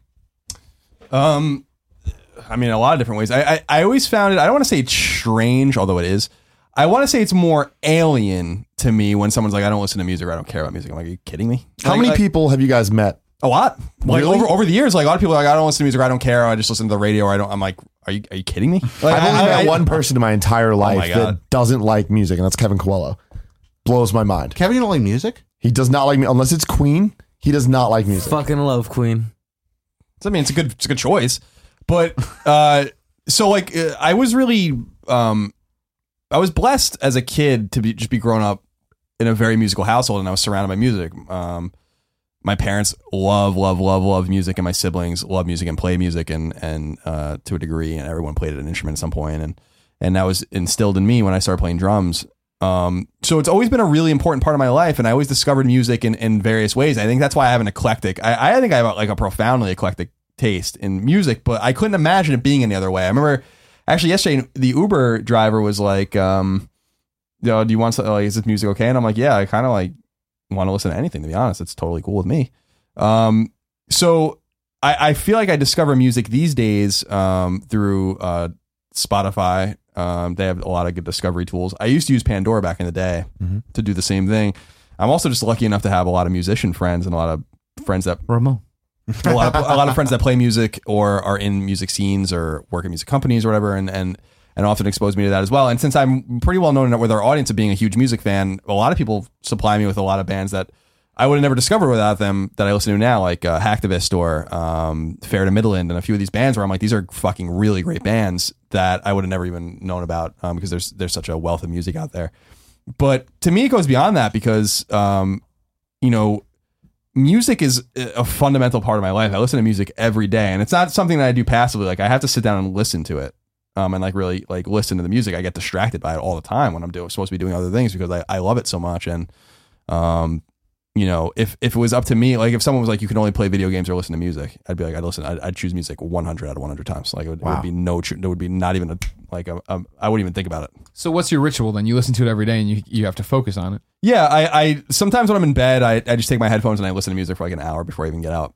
Um, or I'll get up and pee as I often do, and then um, I'll lay down and, and listen to music. Or when I I don't really work out too much, but I'd always work out and listen to music and uh, clean and listen to music, or do work and listen to music, or just like chill and listen to music. Sometimes I'm just like I really just want to listen to that record, or I really just want to listen to this song. And what I find myself, especially with albums and bands that I'm really familiar with for many years, sometimes is that I just I'm like I'm really in the mood for this record, and I'll listen to that record for a week, like over and over and over again, um, because it's so good, and I'll find new layers in it and new new uh, quirks, and I'll realize that the song that I kind of always used to think was bad or like that was okay or was kind of filler track is actually one of the great tracks on the album. The next year I'll listen to that album really closely again and realize, oh no, I was right the first time.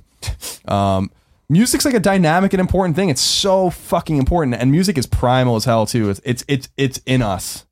Um, our want for rhythm and organization and all that kind of stuff, I think, happens uh, is largely played out through music. So, um, which is why things that are off, you know, four four measure or whatever is, is often jarring for people.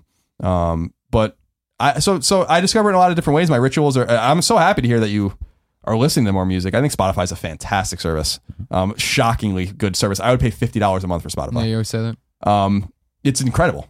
The quality's great, and the and you can make the quality like really what you want it to be, and the um the selection is fantastic. Like there's only a few things that I really want that are missing, and they're and they're slowly whittling it down. Like when they got Pink Floyd and the Beatles, I was like, yes, this was this was like half of the fucking equation for me. The only thing they're missing now is like Taylor Swift. I'd like to listen to Tool and I'd like to listen to De La Soul, and they're not there. And that's basically the only bands I can think of that I really give a fuck about. This that- is the first moment I've thought of Tool in 20 years. Is when you said that. Yeah, Tool has. I mean, I'm not a huge Tool fan. I'm a Danny Carey fan. I love I love Danny Carey, but uh, was a fantastic drummer. But um, you know, so so and, and what I like about Spotify too, and what, so the Police are one of my favorite bands, right? I love the Police, and and um, sometimes I'm in the mood for a record, so I'll put on Zenyatta Mondatta or Synchronicity or something. But then sometimes I just want to listen to like, you know, my own playlist of the Police, which is an option, and sometimes I just want to go to like the best of the Police and listen to the singles. Um, and so like there's all those options there as well. There's just it's such a far cry from the gen from where how we grew up. I used to buy tapes. The first tape I ever bought was MC Hammer, Nice. Whoa. and uh, the first you know the first song I ever I ever remember hearing um, uh, was uh, "Wildest Dreams" by Moody Blues, which is uh, not a very it's a well known Moody Blues song, but well after they were popular. Yeah. I remember sitting in the back of my mom's Crown Victoria when they had just bought it. I was like two or three years old. I remember like this song is awesome.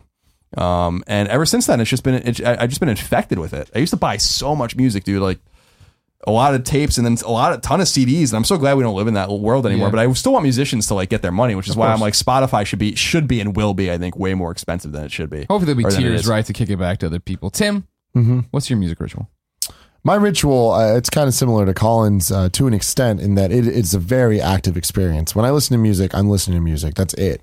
Um, I can't work while listening to music. That's so foreign to me, and I, it's it's not even to say that it's distracting. It's like that's kind of the that's not even right. Like music to me is the it's the focus. Yeah. Um, the idea of uh, multitasking, doing something while music is playing, is just beyond me. I, I, I'm not even capable of it. Like I I really like to just lay on my bed, put some headphones on, and listen to an album front to back. And that I I it's more than just listening to it. It's listening to it and then thinking about it after and then listening to it again based on the thoughts that I had the first time. And like kind of like growing and experiencing it. And like I'm gonna I'm really weird when it comes to to music and the way I do. I think ritual is actually a very apt um, thing to discuss for me because my ritual with music is um, discovering an artist, and that usually comes from the internet somehow, or from it usually comes from another one of my loves. The internet being one of them, video games being another, things like that, right? Where I, to this day I still go on message boards to find music. Like I read what people are talking about, what people like, what people don't like, and go from there. And find people that have similar tastes to me. That leads to an artist I like. When I find the artist I like, then I'm like, all right, if I like them, people that like them, who do they like? And I kind of go from there. Once I find that artist, I will just go down the rabbit hole of if there's a song I like, find the album I like, go from there. But I like to buy it. The actually ripping the CD, that's the whole process to me. So that's part of the ritual is actually physically ripping the CD. Hmm. And I feel like I just there's something about getting intimately familiar with the with how many tracks are on this album you know naming it like renaming all the files to make sure it's they're they're all named correctly. Like there's something about that learning process of understanding why tracks are ordered the way that they are. And like thinking of the music as really an art form and as something that has a lot of thought put into it instead of just on a song by song basis. Um, you brought up the album art earlier and being attracted to album art and being like oh i'm sold. I think that's such a simple and brilliant thing because if you're attracted to it, chances are somebody put a lot of thought into that. And um, more often than not, I appreciate albums as opposed to singles. And I think that people that have um, artwork that is thought out is a sign of a good album, or is at least a sign of an album that was thought of and conceived as an album. Sure. And if they put that much time into it and I enjoy them enough, I want to give them the time and respect to understand what they're trying to do with that piece of art, you know?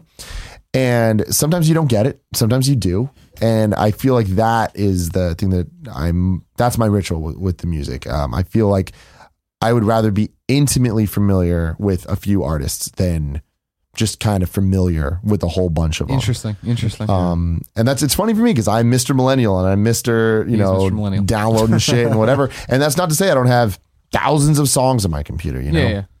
but um, I am a big fan of not using playlists. I like having all of my music on my phone and I like curating it as I'm going what I'm feeling like looking through my like uh, I, when I look at my my iPhone I go to my music tab or whatever and I scroll the way that I go from song to song is sort by album so that I think says a lot about Sure, me is sure. I'm, I'm always looking for the album and bouncing back and forth that way it's not by artist it's not by song and um, sometimes when I'm not feeling anything specific, I'll do shuffle. But then inevitably within five songs, I'll find something that leads me back to album Hmm. and go from there. So That's really cool, Tim. yeah, it's it's really weird, but uh, I, I definitely music's very special to me, and uh, it's something that I I make time for in my life more so than anything else, really. Besides what I do in work and all that stuff that I love, like um, I make time for specific video games. You know, I make time for movies, but when albums are coming out, I make time for that. I Yeah. really am like I'm thinking about that stuff and thinking about the experience I'm going to have with certain albums in a way that is kind of creepy. Sure. Yeah. Do, you- do you hear that? Sounds like Big Dog Kevin's about to bark. What you got for me? you gotta be laughing. uh, being in the car with him while he listens to music Yeah. fucking sucks. Yeah. He changes the song every 15 seconds. Yeah. He like wants he to finds the hear- right one? No, no, no. He wants to hear specific parts of the song, and then he's out. I mean, so to be fair, that is a very different random situation. The car, specifically with Kevin, is just like it's a whole whole disaster. But that's because car rides and the road trips, that's where the playlist comes into into play where I, I'm totally down with that. But music, I the album experience with other people is way too hard for me to even try to comprehend because you can't share that experience with somebody else. Like they every the car ride is a single a single song world and it is totally the, the- you need to respect the other people in the car. I don't respect Kevin. Oh. So we I've known him too long. I know. It's, there's No, too much going yeah. on there. But usually usually with Kevin, I am showing him something in a song which is why I'm trying to find specific parts. Sure. But if you ever notice, like, and I, I might, this is, might be that FedEx moment where like break your the glass shattering Oh, with no. you. Um, the most annoying thing for me on the plane is I'll be sitting there and I'm just like, if I am on shuffle, I'm just bam, bam, bam, bam, bam, next I- song. I see you all over the place. Yeah. Yeah, and it's just like I can imagine to the people next to me, it's infuriating to see all that shit going on. They But should probably shouldn't be looking at your phone. they shouldn't be. Bunch of dicks. Yeah, fuck them dicks. So like broccoli, music. This shit's good. This shit's good. This topic was brought to you by Squarespace. Whether you need a landing page, a beautiful gallery, a professional blog, or an online store, it's all included included with your Squarespace website. Jared, would you like to bust out a phone? Do you- did you get a phone yet? Uh, I I do have my I have- phone is busted. I have a busted phone. Uh, Do you want to use mine to browse so the the internet? phone I have, I, I have an old beat up. Sorry, I'm dealing Cracked with I'm screen dealing phone. with a, an, an event here. That's why I was on my. Things happen. That's all right. That's all right. But no, I, I I do in fact carry a phone now, but it's it's it's ancient and old and grungy. well, let me tell you a little bit about Squarespace. All right, I'd like to hear about it. Do- Would you like to know why you should use it? I'd love to know. Number one, it's easy. Creating your website with Squarespace is a simple, intuitive process. You can add and arrange your content and features with the click of a mouse. It's also free for a custom domain. Squarespace makes adding a domain to your site simple. If you sign up for a year, you'll receive a custom domain for free for a year. Beautiful templates, design, a best in class online store with Squarespace award winning templates, customizable settings, and more, all without a single plugin. They have seamless commerce tools, customer support all the time. I mean, it's 24 7, Jared. You can get somebody any time of the day if you need help. So that's pretty groovy. It's pretty good. Yeah. For your website. Not that because it's so easy to use though, you would never need help from anybody. Don't worry about it. Okay? But it's there. did, But it's there if you if you want it. But if you needed it, it would be there, but you're not gonna because it's so easy and intuitive to use. And they got the seamless commerce tools we've been wondering about a lot. Anyways, start your free trial today at squarespace.com and enter the offer code kind of funny to save 10% off your first purchase. That's squarespace.com. Kind of funny, all one word for 10% off your first purchase. Bam. Tim Tame. Yes. What's the topic? Bringing it home today. So a couple weeks ago, my topic was proposals and how happy proposals make me. You proposed to Gia. You Did not do salty it. dog. I didn't, even do it. hear. No. Ah. Um. So my friends proposed, and that was the the you know the the spawning of all that that topic and stuff. But that led me to being really excited about proposals in a way that I had been in a long time. Sure. Went down a rabbit hole of watching a whole bunch of proposal videos, which are one of my favorite things because again, like I said in that topic, it just makes me happy. Of course. Um, last night, I ended up doing even more of that, and that led to finding videos of um, like army people coming back. Oh, sure. and like, Ah, to their yeah, families, yeah. or which then led to f- videos of deaf people. Hearing, for, the, first, time, Yeah, yeah. and just things like that. And now I'm not really sure what this topic is. Sure. But those videos make me feel a certain way that is so unique, you know, and it, but I love that it it's the same feeling, you know? Sure. It's this feeling of of just happiness and joy for other people. Like it's just raw being happy for someone else, you know, Yeah. and like you kind of feel that emotion through them. And I want to know, like, is there other situations that you guys can can think of that are in that in that vein or whatever? Yeah, I mean, you bring. I mean, you kind of bring it up, I guess. To, to, to your topic before we jump off, I guess, into that direction because I thought we were going a different way with it when we were, when we were you were just talking. Mm-hmm. Is it reminds me of how spoiled we are now compared to, and stick with me, the movie Dogma. Because you remember in Dogma, the whole thing is that Ben and uh, Matt Damon are angels gar- grounded on Earth, right? And Ben's whole thing was that he was a watcher, and so he goes to the airport all the time to watch people get reunited and like mm-hmm. see each other when they come off the plane and be like have that moment of pure joy and happiness to see each other again, and how. That obviously there was no 9/11 had happened, so you could walk up to the gates and just sit there and watch people get reunited that way. But also the fact of like the internet wasn't in a place where yeah these moments we were sharing so much with everybody all the time that you would be able to just go and for hours watch these kind of things and then be like well what about this? Or what about a deaf person here? What about that? Like it's such a weird thing of that used to be rare. You'd have to be at the airport for something else and then you'd see a couple reunited or whatever a mom and son reunited and you'd be like oh what a sweet moment. And now you just sit there and eat popcorn at your laptop and watch it. Yeah. It, well, another one uh, that I was thinking about, you saying that reminded me of Reddit. Um, somewhere it was on the front page a couple weeks ago of it was a GIF of some guy at a soccer game and like some little kid at a soccer game and one of the players came by and like was walking he stopped looked over at the kid Yeah. went up to him gave him like a, a slap and then walked off and that kid like Sure. just blew up and then that led to someone responding uh, to some hockey player doing something similar like walking over and giving him Yeah. a stick and then a bunch of basketball players and a bunch of uh, the hockey stick I know. uh, and uh, it, it was just like it's so crazy that like I just felt so good for those kids. Yeah, you get it because I mean I think we all have those moments in our lives that you remember, right? Another one that got me choked up uh, last night, two nights ago, was uh, it was on Reddit as well, and it was a, uh, a, a little boy had just finished his baseball game or whatever, and then went to the car, and I guess the dad had been pretending he forgot about his birthday or whatever, or couldn't afford the gift or whatever, and then like, and they say, I think he was pretending that he forgot it. Forgot about the birthday, and the kid was getting all sad about it or whatever, and like being all cold shoulder about it or whatever. And then he made him go to get his ba- bag from the back of the car and open up, and of course the bat was there, and the kid broke down, and then the dad broke down. And it's like one of those moments of like, uh, uh, you know, this is such a personal moment that clearly is going to it leaves such an impact on the child, let alone the dad. You know what I mean? And like you share it. There it is. You find it in two seconds. Good job, Kev. You want to put that in there? even looking for it. Uh, I'm. It's, well, I'm. You know, I'm now. big, I'm a as big time redditor. I see everything ahead of time. I don't really see everything at of time. Yeah. But you know, I mean, I see a lot of stuff early. But I mean, like you know, th- there's a moment you share of like I remember, you know, when my parents hid my Christmas gifts or whatever, and like the one thing I really wanted, I didn't get, and then coming back up the stairs when they sent me downstairs to get something stupid, you run into that gift. You're like, oh my god. Yeah. And now you get to be a part of it and find it and see all that stuff. Yeah, and I mean, you know, YouTube and all that stuff. I think kind of uh, in a much bigger way incentivizes people to Sure. to think in that way. Yeah. Uh, for example, there was that the Disneyland video of the girl that the there was a little girl. She was like probably five uh, with Oh. little sister, Yeah, and then yeah, the yeah. parents are like. um Sel- told her that oh we're not going to school today and she's like oh like they're driving to school have you seen it do you know what I'm talking about Colin I, I think so. I mean, I've seen videos like this. So it's a, it's a, it's a family driving this this girl, and they're like, "Oh, we're going to school," and then they're like, "Oh, we're not really going to school." She's like, "What? Really? We're not going to school?" It's like, "No, guess where we're going?"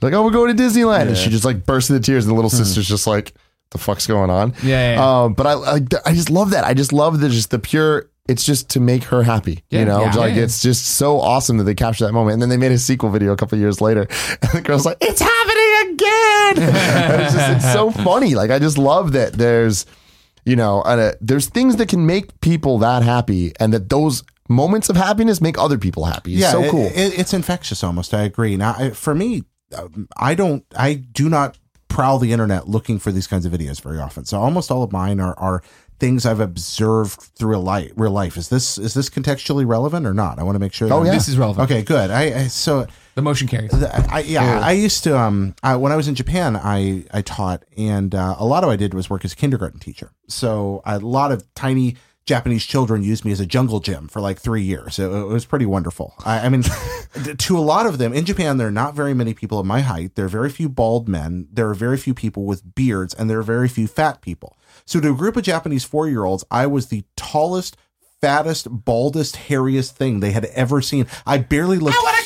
It. Yeah, exactly. That was the response. I barely looked human, and they would take you down. I mean, you, thirty Japanese kindergartners can take you down. How many did Uh, it take to take you down? It does not 30. take a lot. Shadow of the it's- Colossus. It's, they. It is. It's exactly like that. They would literally. They'd wrap around your legs, and then they they get and they just keep holding on, and then they grab your arms so you lose your balance, and then a couple of them inevitably would try to stick their fingers up your butt, which Mm. is a Japanese thing called kancho, where they. They try to stick your fingers in your butthole, which is, is Oh, kind of a fun Japanese. it's a very interesting cultural phenomenon. But yeah, they take you down, then jump on top of you. Anyway, kids having impromptu joy at a moment, particularly at, at a kid like like like Cookie Monster moment. You know whenever Cookie Monster sees a cookie, it's like the first time he ever saw a cookie.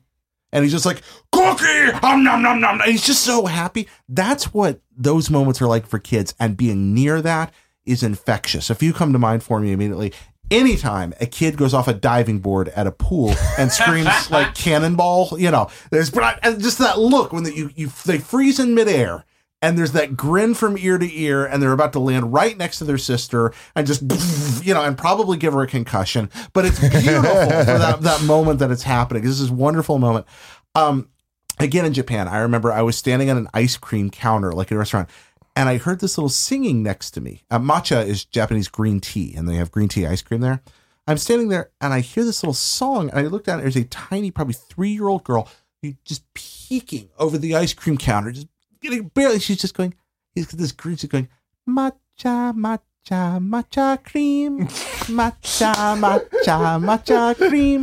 They're just singing it. Oh because she's about to get ice cream and she is singing at the joy of the ice cream. And that that those kind of moments. Um i was in a waiting room at a, at a courthouse of all things uh, a few weeks ago and I was playing uh, Mega Man Legacy Collection, where you can play Colin Moriarty's level on my 3DS. Um, this kid sitting next to me uh, was kind of looking over and watching me play, and his mom was there, and so he kept looking over, and I was looking at her, and I was like, "Is this okay?" And she's like, "Yeah." So I handed it over. He had never played Mega Man. He's sitting there playing Mega Man 2. And at first, he's trying to touch the touchscreen. Then he figures the controls out. Really little kid. But I watched him and he ran forward and fell in a hole. And he ran forward and fell in a hole. Then I showed him how to jump, and he ran forward and jumped at the hole. But then he ran over and jumped over the hole. And then he jumped over the hole and ran into an enemy and died. And he kept restarting. I showed him how to, and then he jumped over and shot the enemy. And then he moved forward and jumped over. And you watched him learning and getting far. And he just, that compulsive, but bam, restart, restart, restart, restart. And it was like looking through some kind of tachyon camera into my past and seeing that unabashed joy of discovery. This kid was discovering 2D platforming for the first time in his life, and he couldn't get enough. And we were in that room for I hear you, kid. yeah, it was great. And he handed the 3DS set back and said, "It's no Sonic." no, no, his his ma- he just his he just this joy came over his face for like two hours. He was in there until it was time for he and his mom to leave, and it was it was wonderful to watch. Uh, just just those kinds of moments, and I, I also really like anywhere I am something that, that just if I see someone reading anywhere of any age in any context, I get happy. Watching people read, just I'm just like you. Whatever you're doing right now is making you better. Um, it, it's it's it's just inspiring. So those are the ones that come to mind for me. Dan. There's an Instagram called Hot Dudes Reading. Highly recommend. I it. have seen Hot Dudes It's great. reading. It's good. Yeah, actually, I, I might be on. Oh yeah. Hot Dudes reading. That's right. Team Fat. Patent pending. Uh, what comes to mind for me for some reason is is sporting events, um, especially going to sporting events live. So, um, hockey games and and and football games specifically are um, amazing events to go to live, especially with the ups and downs of the team and depending on the stakes of the game. Um, that's what's so fascinating. I love sports, and that, that's what's so fascinating about it is that um, in week one in the NFL, everyone is 0 and 0, right? 0 and 0, right? Yeah. No, no one, like everyone can win. You're not going to, but everyone, everyone can win. And then by the end of the season, the stakes are so high because people are trying to get into the playoffs and, and then the playoff games are like fucking zany, man. I'll never, ever, ever, ever forget going to the Islanders Maple Leafs game in 2002 in the playoffs, the Shawn Bates penalty shot game, which is a fucking famous hockey game that I just had like famous not only in Islanders lore but in hockey lore that I happened to be at, and that place went off. I have never ever ever been in a scene like that in my life. I was like, this is I'll never forget it. It was awesome.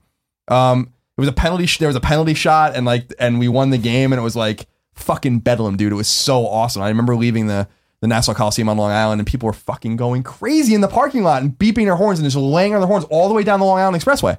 People were like going insane. And I was like, this is so cool. But I've also been in that arena when it's half full, you know, and they're losing six to nothing in the second period, and people are just leaving, you know. And uh, I still say like uh, like my, my the mo- the most joy I get out of going to an NFL game or going to a Jets game is um, when we're winning and the games are going really great and we score a touchdown and uh, this place.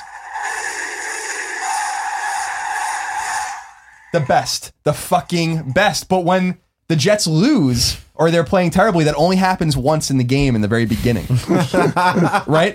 But when you're winning, There's been a lot of those Sundays. and I've been to those kinds of games. Yeah. But when everyone's doing the jet, the Jets chant, and everyone's like smiling in elation, and then there's like eighty thousand people doing that in unison, and the team's playing great, and they're winning, and everyone's in a great mood. It's like it's joyous. It's fucking awesome. The ups and downs of, Yeah. of sports, especially when you are a fan of notoriously bad or typically bad teams like I am with football and hockey.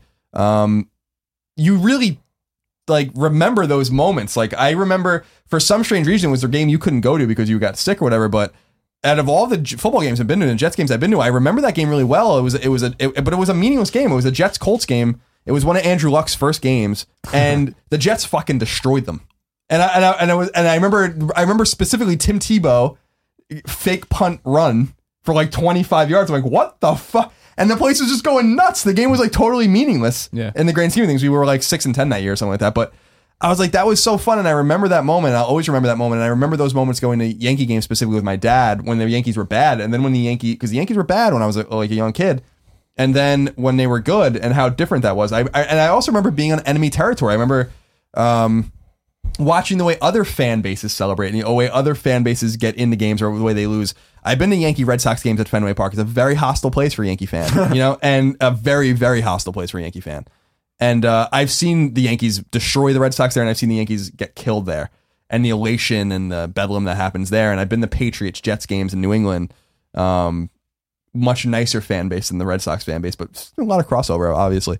Um, and the way they celebrate, I like going to those different. I like everyone's different traditions. I like the Twelfth Man in the Seattle. I like, I like um, our Jets chant. I like the Eagles song. I like the Bears like song. Like all these different things that everyone has and how it brings them joy and it's a tradition and it's a ritual and it's been going on for some of these teams for sixty or eighty years. It's pretty cool. Know? I mean, what you're talking about is like the grand scale thing of the reunion of people, right? It's a shared experience between human beings, and that is something special to be in those arenas and have everyone on the same page as far as what's happening. And those are some of the most over, not even necessarily in the arena, because I, I the two that jump to my mind, right, are at Mizzou. You know, every oh. time Kansas came through for basketball, they beat the shit out of us or beat us, usually on some heartbreaking three pointer thing at the end or whatever. In my senior year, my final game as an antler, we're all there in the dresses with our hair and mohawks, like because that was that's what you do when Kansas comes to town. Uh, and I'll remember, I remember two minutes in when it looked like we were gonna win, and I it started to set in. This is my final time being an antler, and I started tearing up. And I was like, oh no. And then when we finally won, the first time in four years I ever saw Mizzou beat Kansas in person, and everyone rushed the floor, and not the Antlers because we're trying to make a point that we're not that bad. And like I, I just burst into tears and turned around and hugged my uh, other graduating senior, Jason, and he just held me while I like wept, like I wept. And then the other one being when in Missouri as well, but after college. Watching the Bears advance to the pl- to the Super Bowl and like popping champagne and crying then and calling all my friends in Chicago to talk about it. Like, can you fucking believe this is happening finally? Because it's been forever. Our entire lives they've been terrible. Our entire cognizant lives. Yeah, it's it's funny with like sports, whether collegiate or professional, even the sports we played as a kid. Like I have a lot of memories of playing hockey, like ups and downs, really bad moments and really good moments. Um, it's funny, like Tim actually bore witness to one of the strange sporting Yeah. moments of my life, and is the only person that saw it, which was when the Islanders made the advanced in the playoffs for the first time since I was uh, eight. Um, it- so they got to the second round of the playoffs. I actually started hysterically crying. Oh wow. I, I like I couldn't help it. I was like overcome like with emotion, with joy, and like couldn't believe it. Like I That- see, couldn't that's- believe it. That's kind of the, that's kind of the topic that that I was really trying to get at is the fact that so was I. You know, just having you next to me, like I don't care about hockey at all, but I cared that you were so happy about this thing, and like that's that's so crazy and it's infectious. You know, like uh, I, I understand because so many of my friends, like my friend James, is the like biggest giant SF Giants fan in the fucking world, and knowing him, seeing him be a fan for so long, and then for them to win, like it, it was just crazy. It's like I felt this like celebration within myself for him. You know, just seeing Yeah, him that happy totally. was so crazy. And like it for like going back to it, um like video games do that to me so much. Like thinking about the Twilight Princess reveal. Like when they first announced it, like there's the, the video that if you haven't seen this, g- YouTube right now, Twilight Princess uh, reaction. It's every couple months I'll go back and watch that just to like for that feeling of wishing I was in that room, but yet feeling I was in that room anyways. People were so excited that that shit happened, and there's other things like the Street Fighter, um, the Justin Wong versus Daigo match, where you know the, the the moment happened, and it's just like, man, I don't understand what's happening, but this is it's. I'm overcome with emotion from all of this, and what's really funny to, to get super meta with it, uh, watching my reaction to Crash Bandicoot makes me happy about me being happy, you know. But there's just something about like Well, 'cause I, it's I know emotion. how I know how pure that was. Like Yeah. I know how You weren't doing it for effect. The the the perform the, the girl crying when she hears for the first time, or the child when they put the glasses on and she sees for the first time. Like I mean, like it's not. There's no bullshitting around about it. Yeah, and I think that there's there's something really powerful about it, and I I, I wonder if there's like a name for that, but whatever it is, I think it's Powerful emotion time. it's it's a beautiful thing. and I- Euphoria. Euphoria. Maybe it I is. think it's good. You know, um, but it's it's just it's so interesting to me that uh, it it results in tears so often. You know, Yeah. it results in just this like your body needs to react in some way, right? Like uh, you can see if you look in the video. I felt like I was about to cry during the Crash Bandicoot thing. Well, I mean, what's what's the line between laughter and tears? They're both signals from our body that that's they're telling something is wrong, something is different, mm-hmm. something is uncanny in this moment, something exceptional and extraordinary and alarming is happening.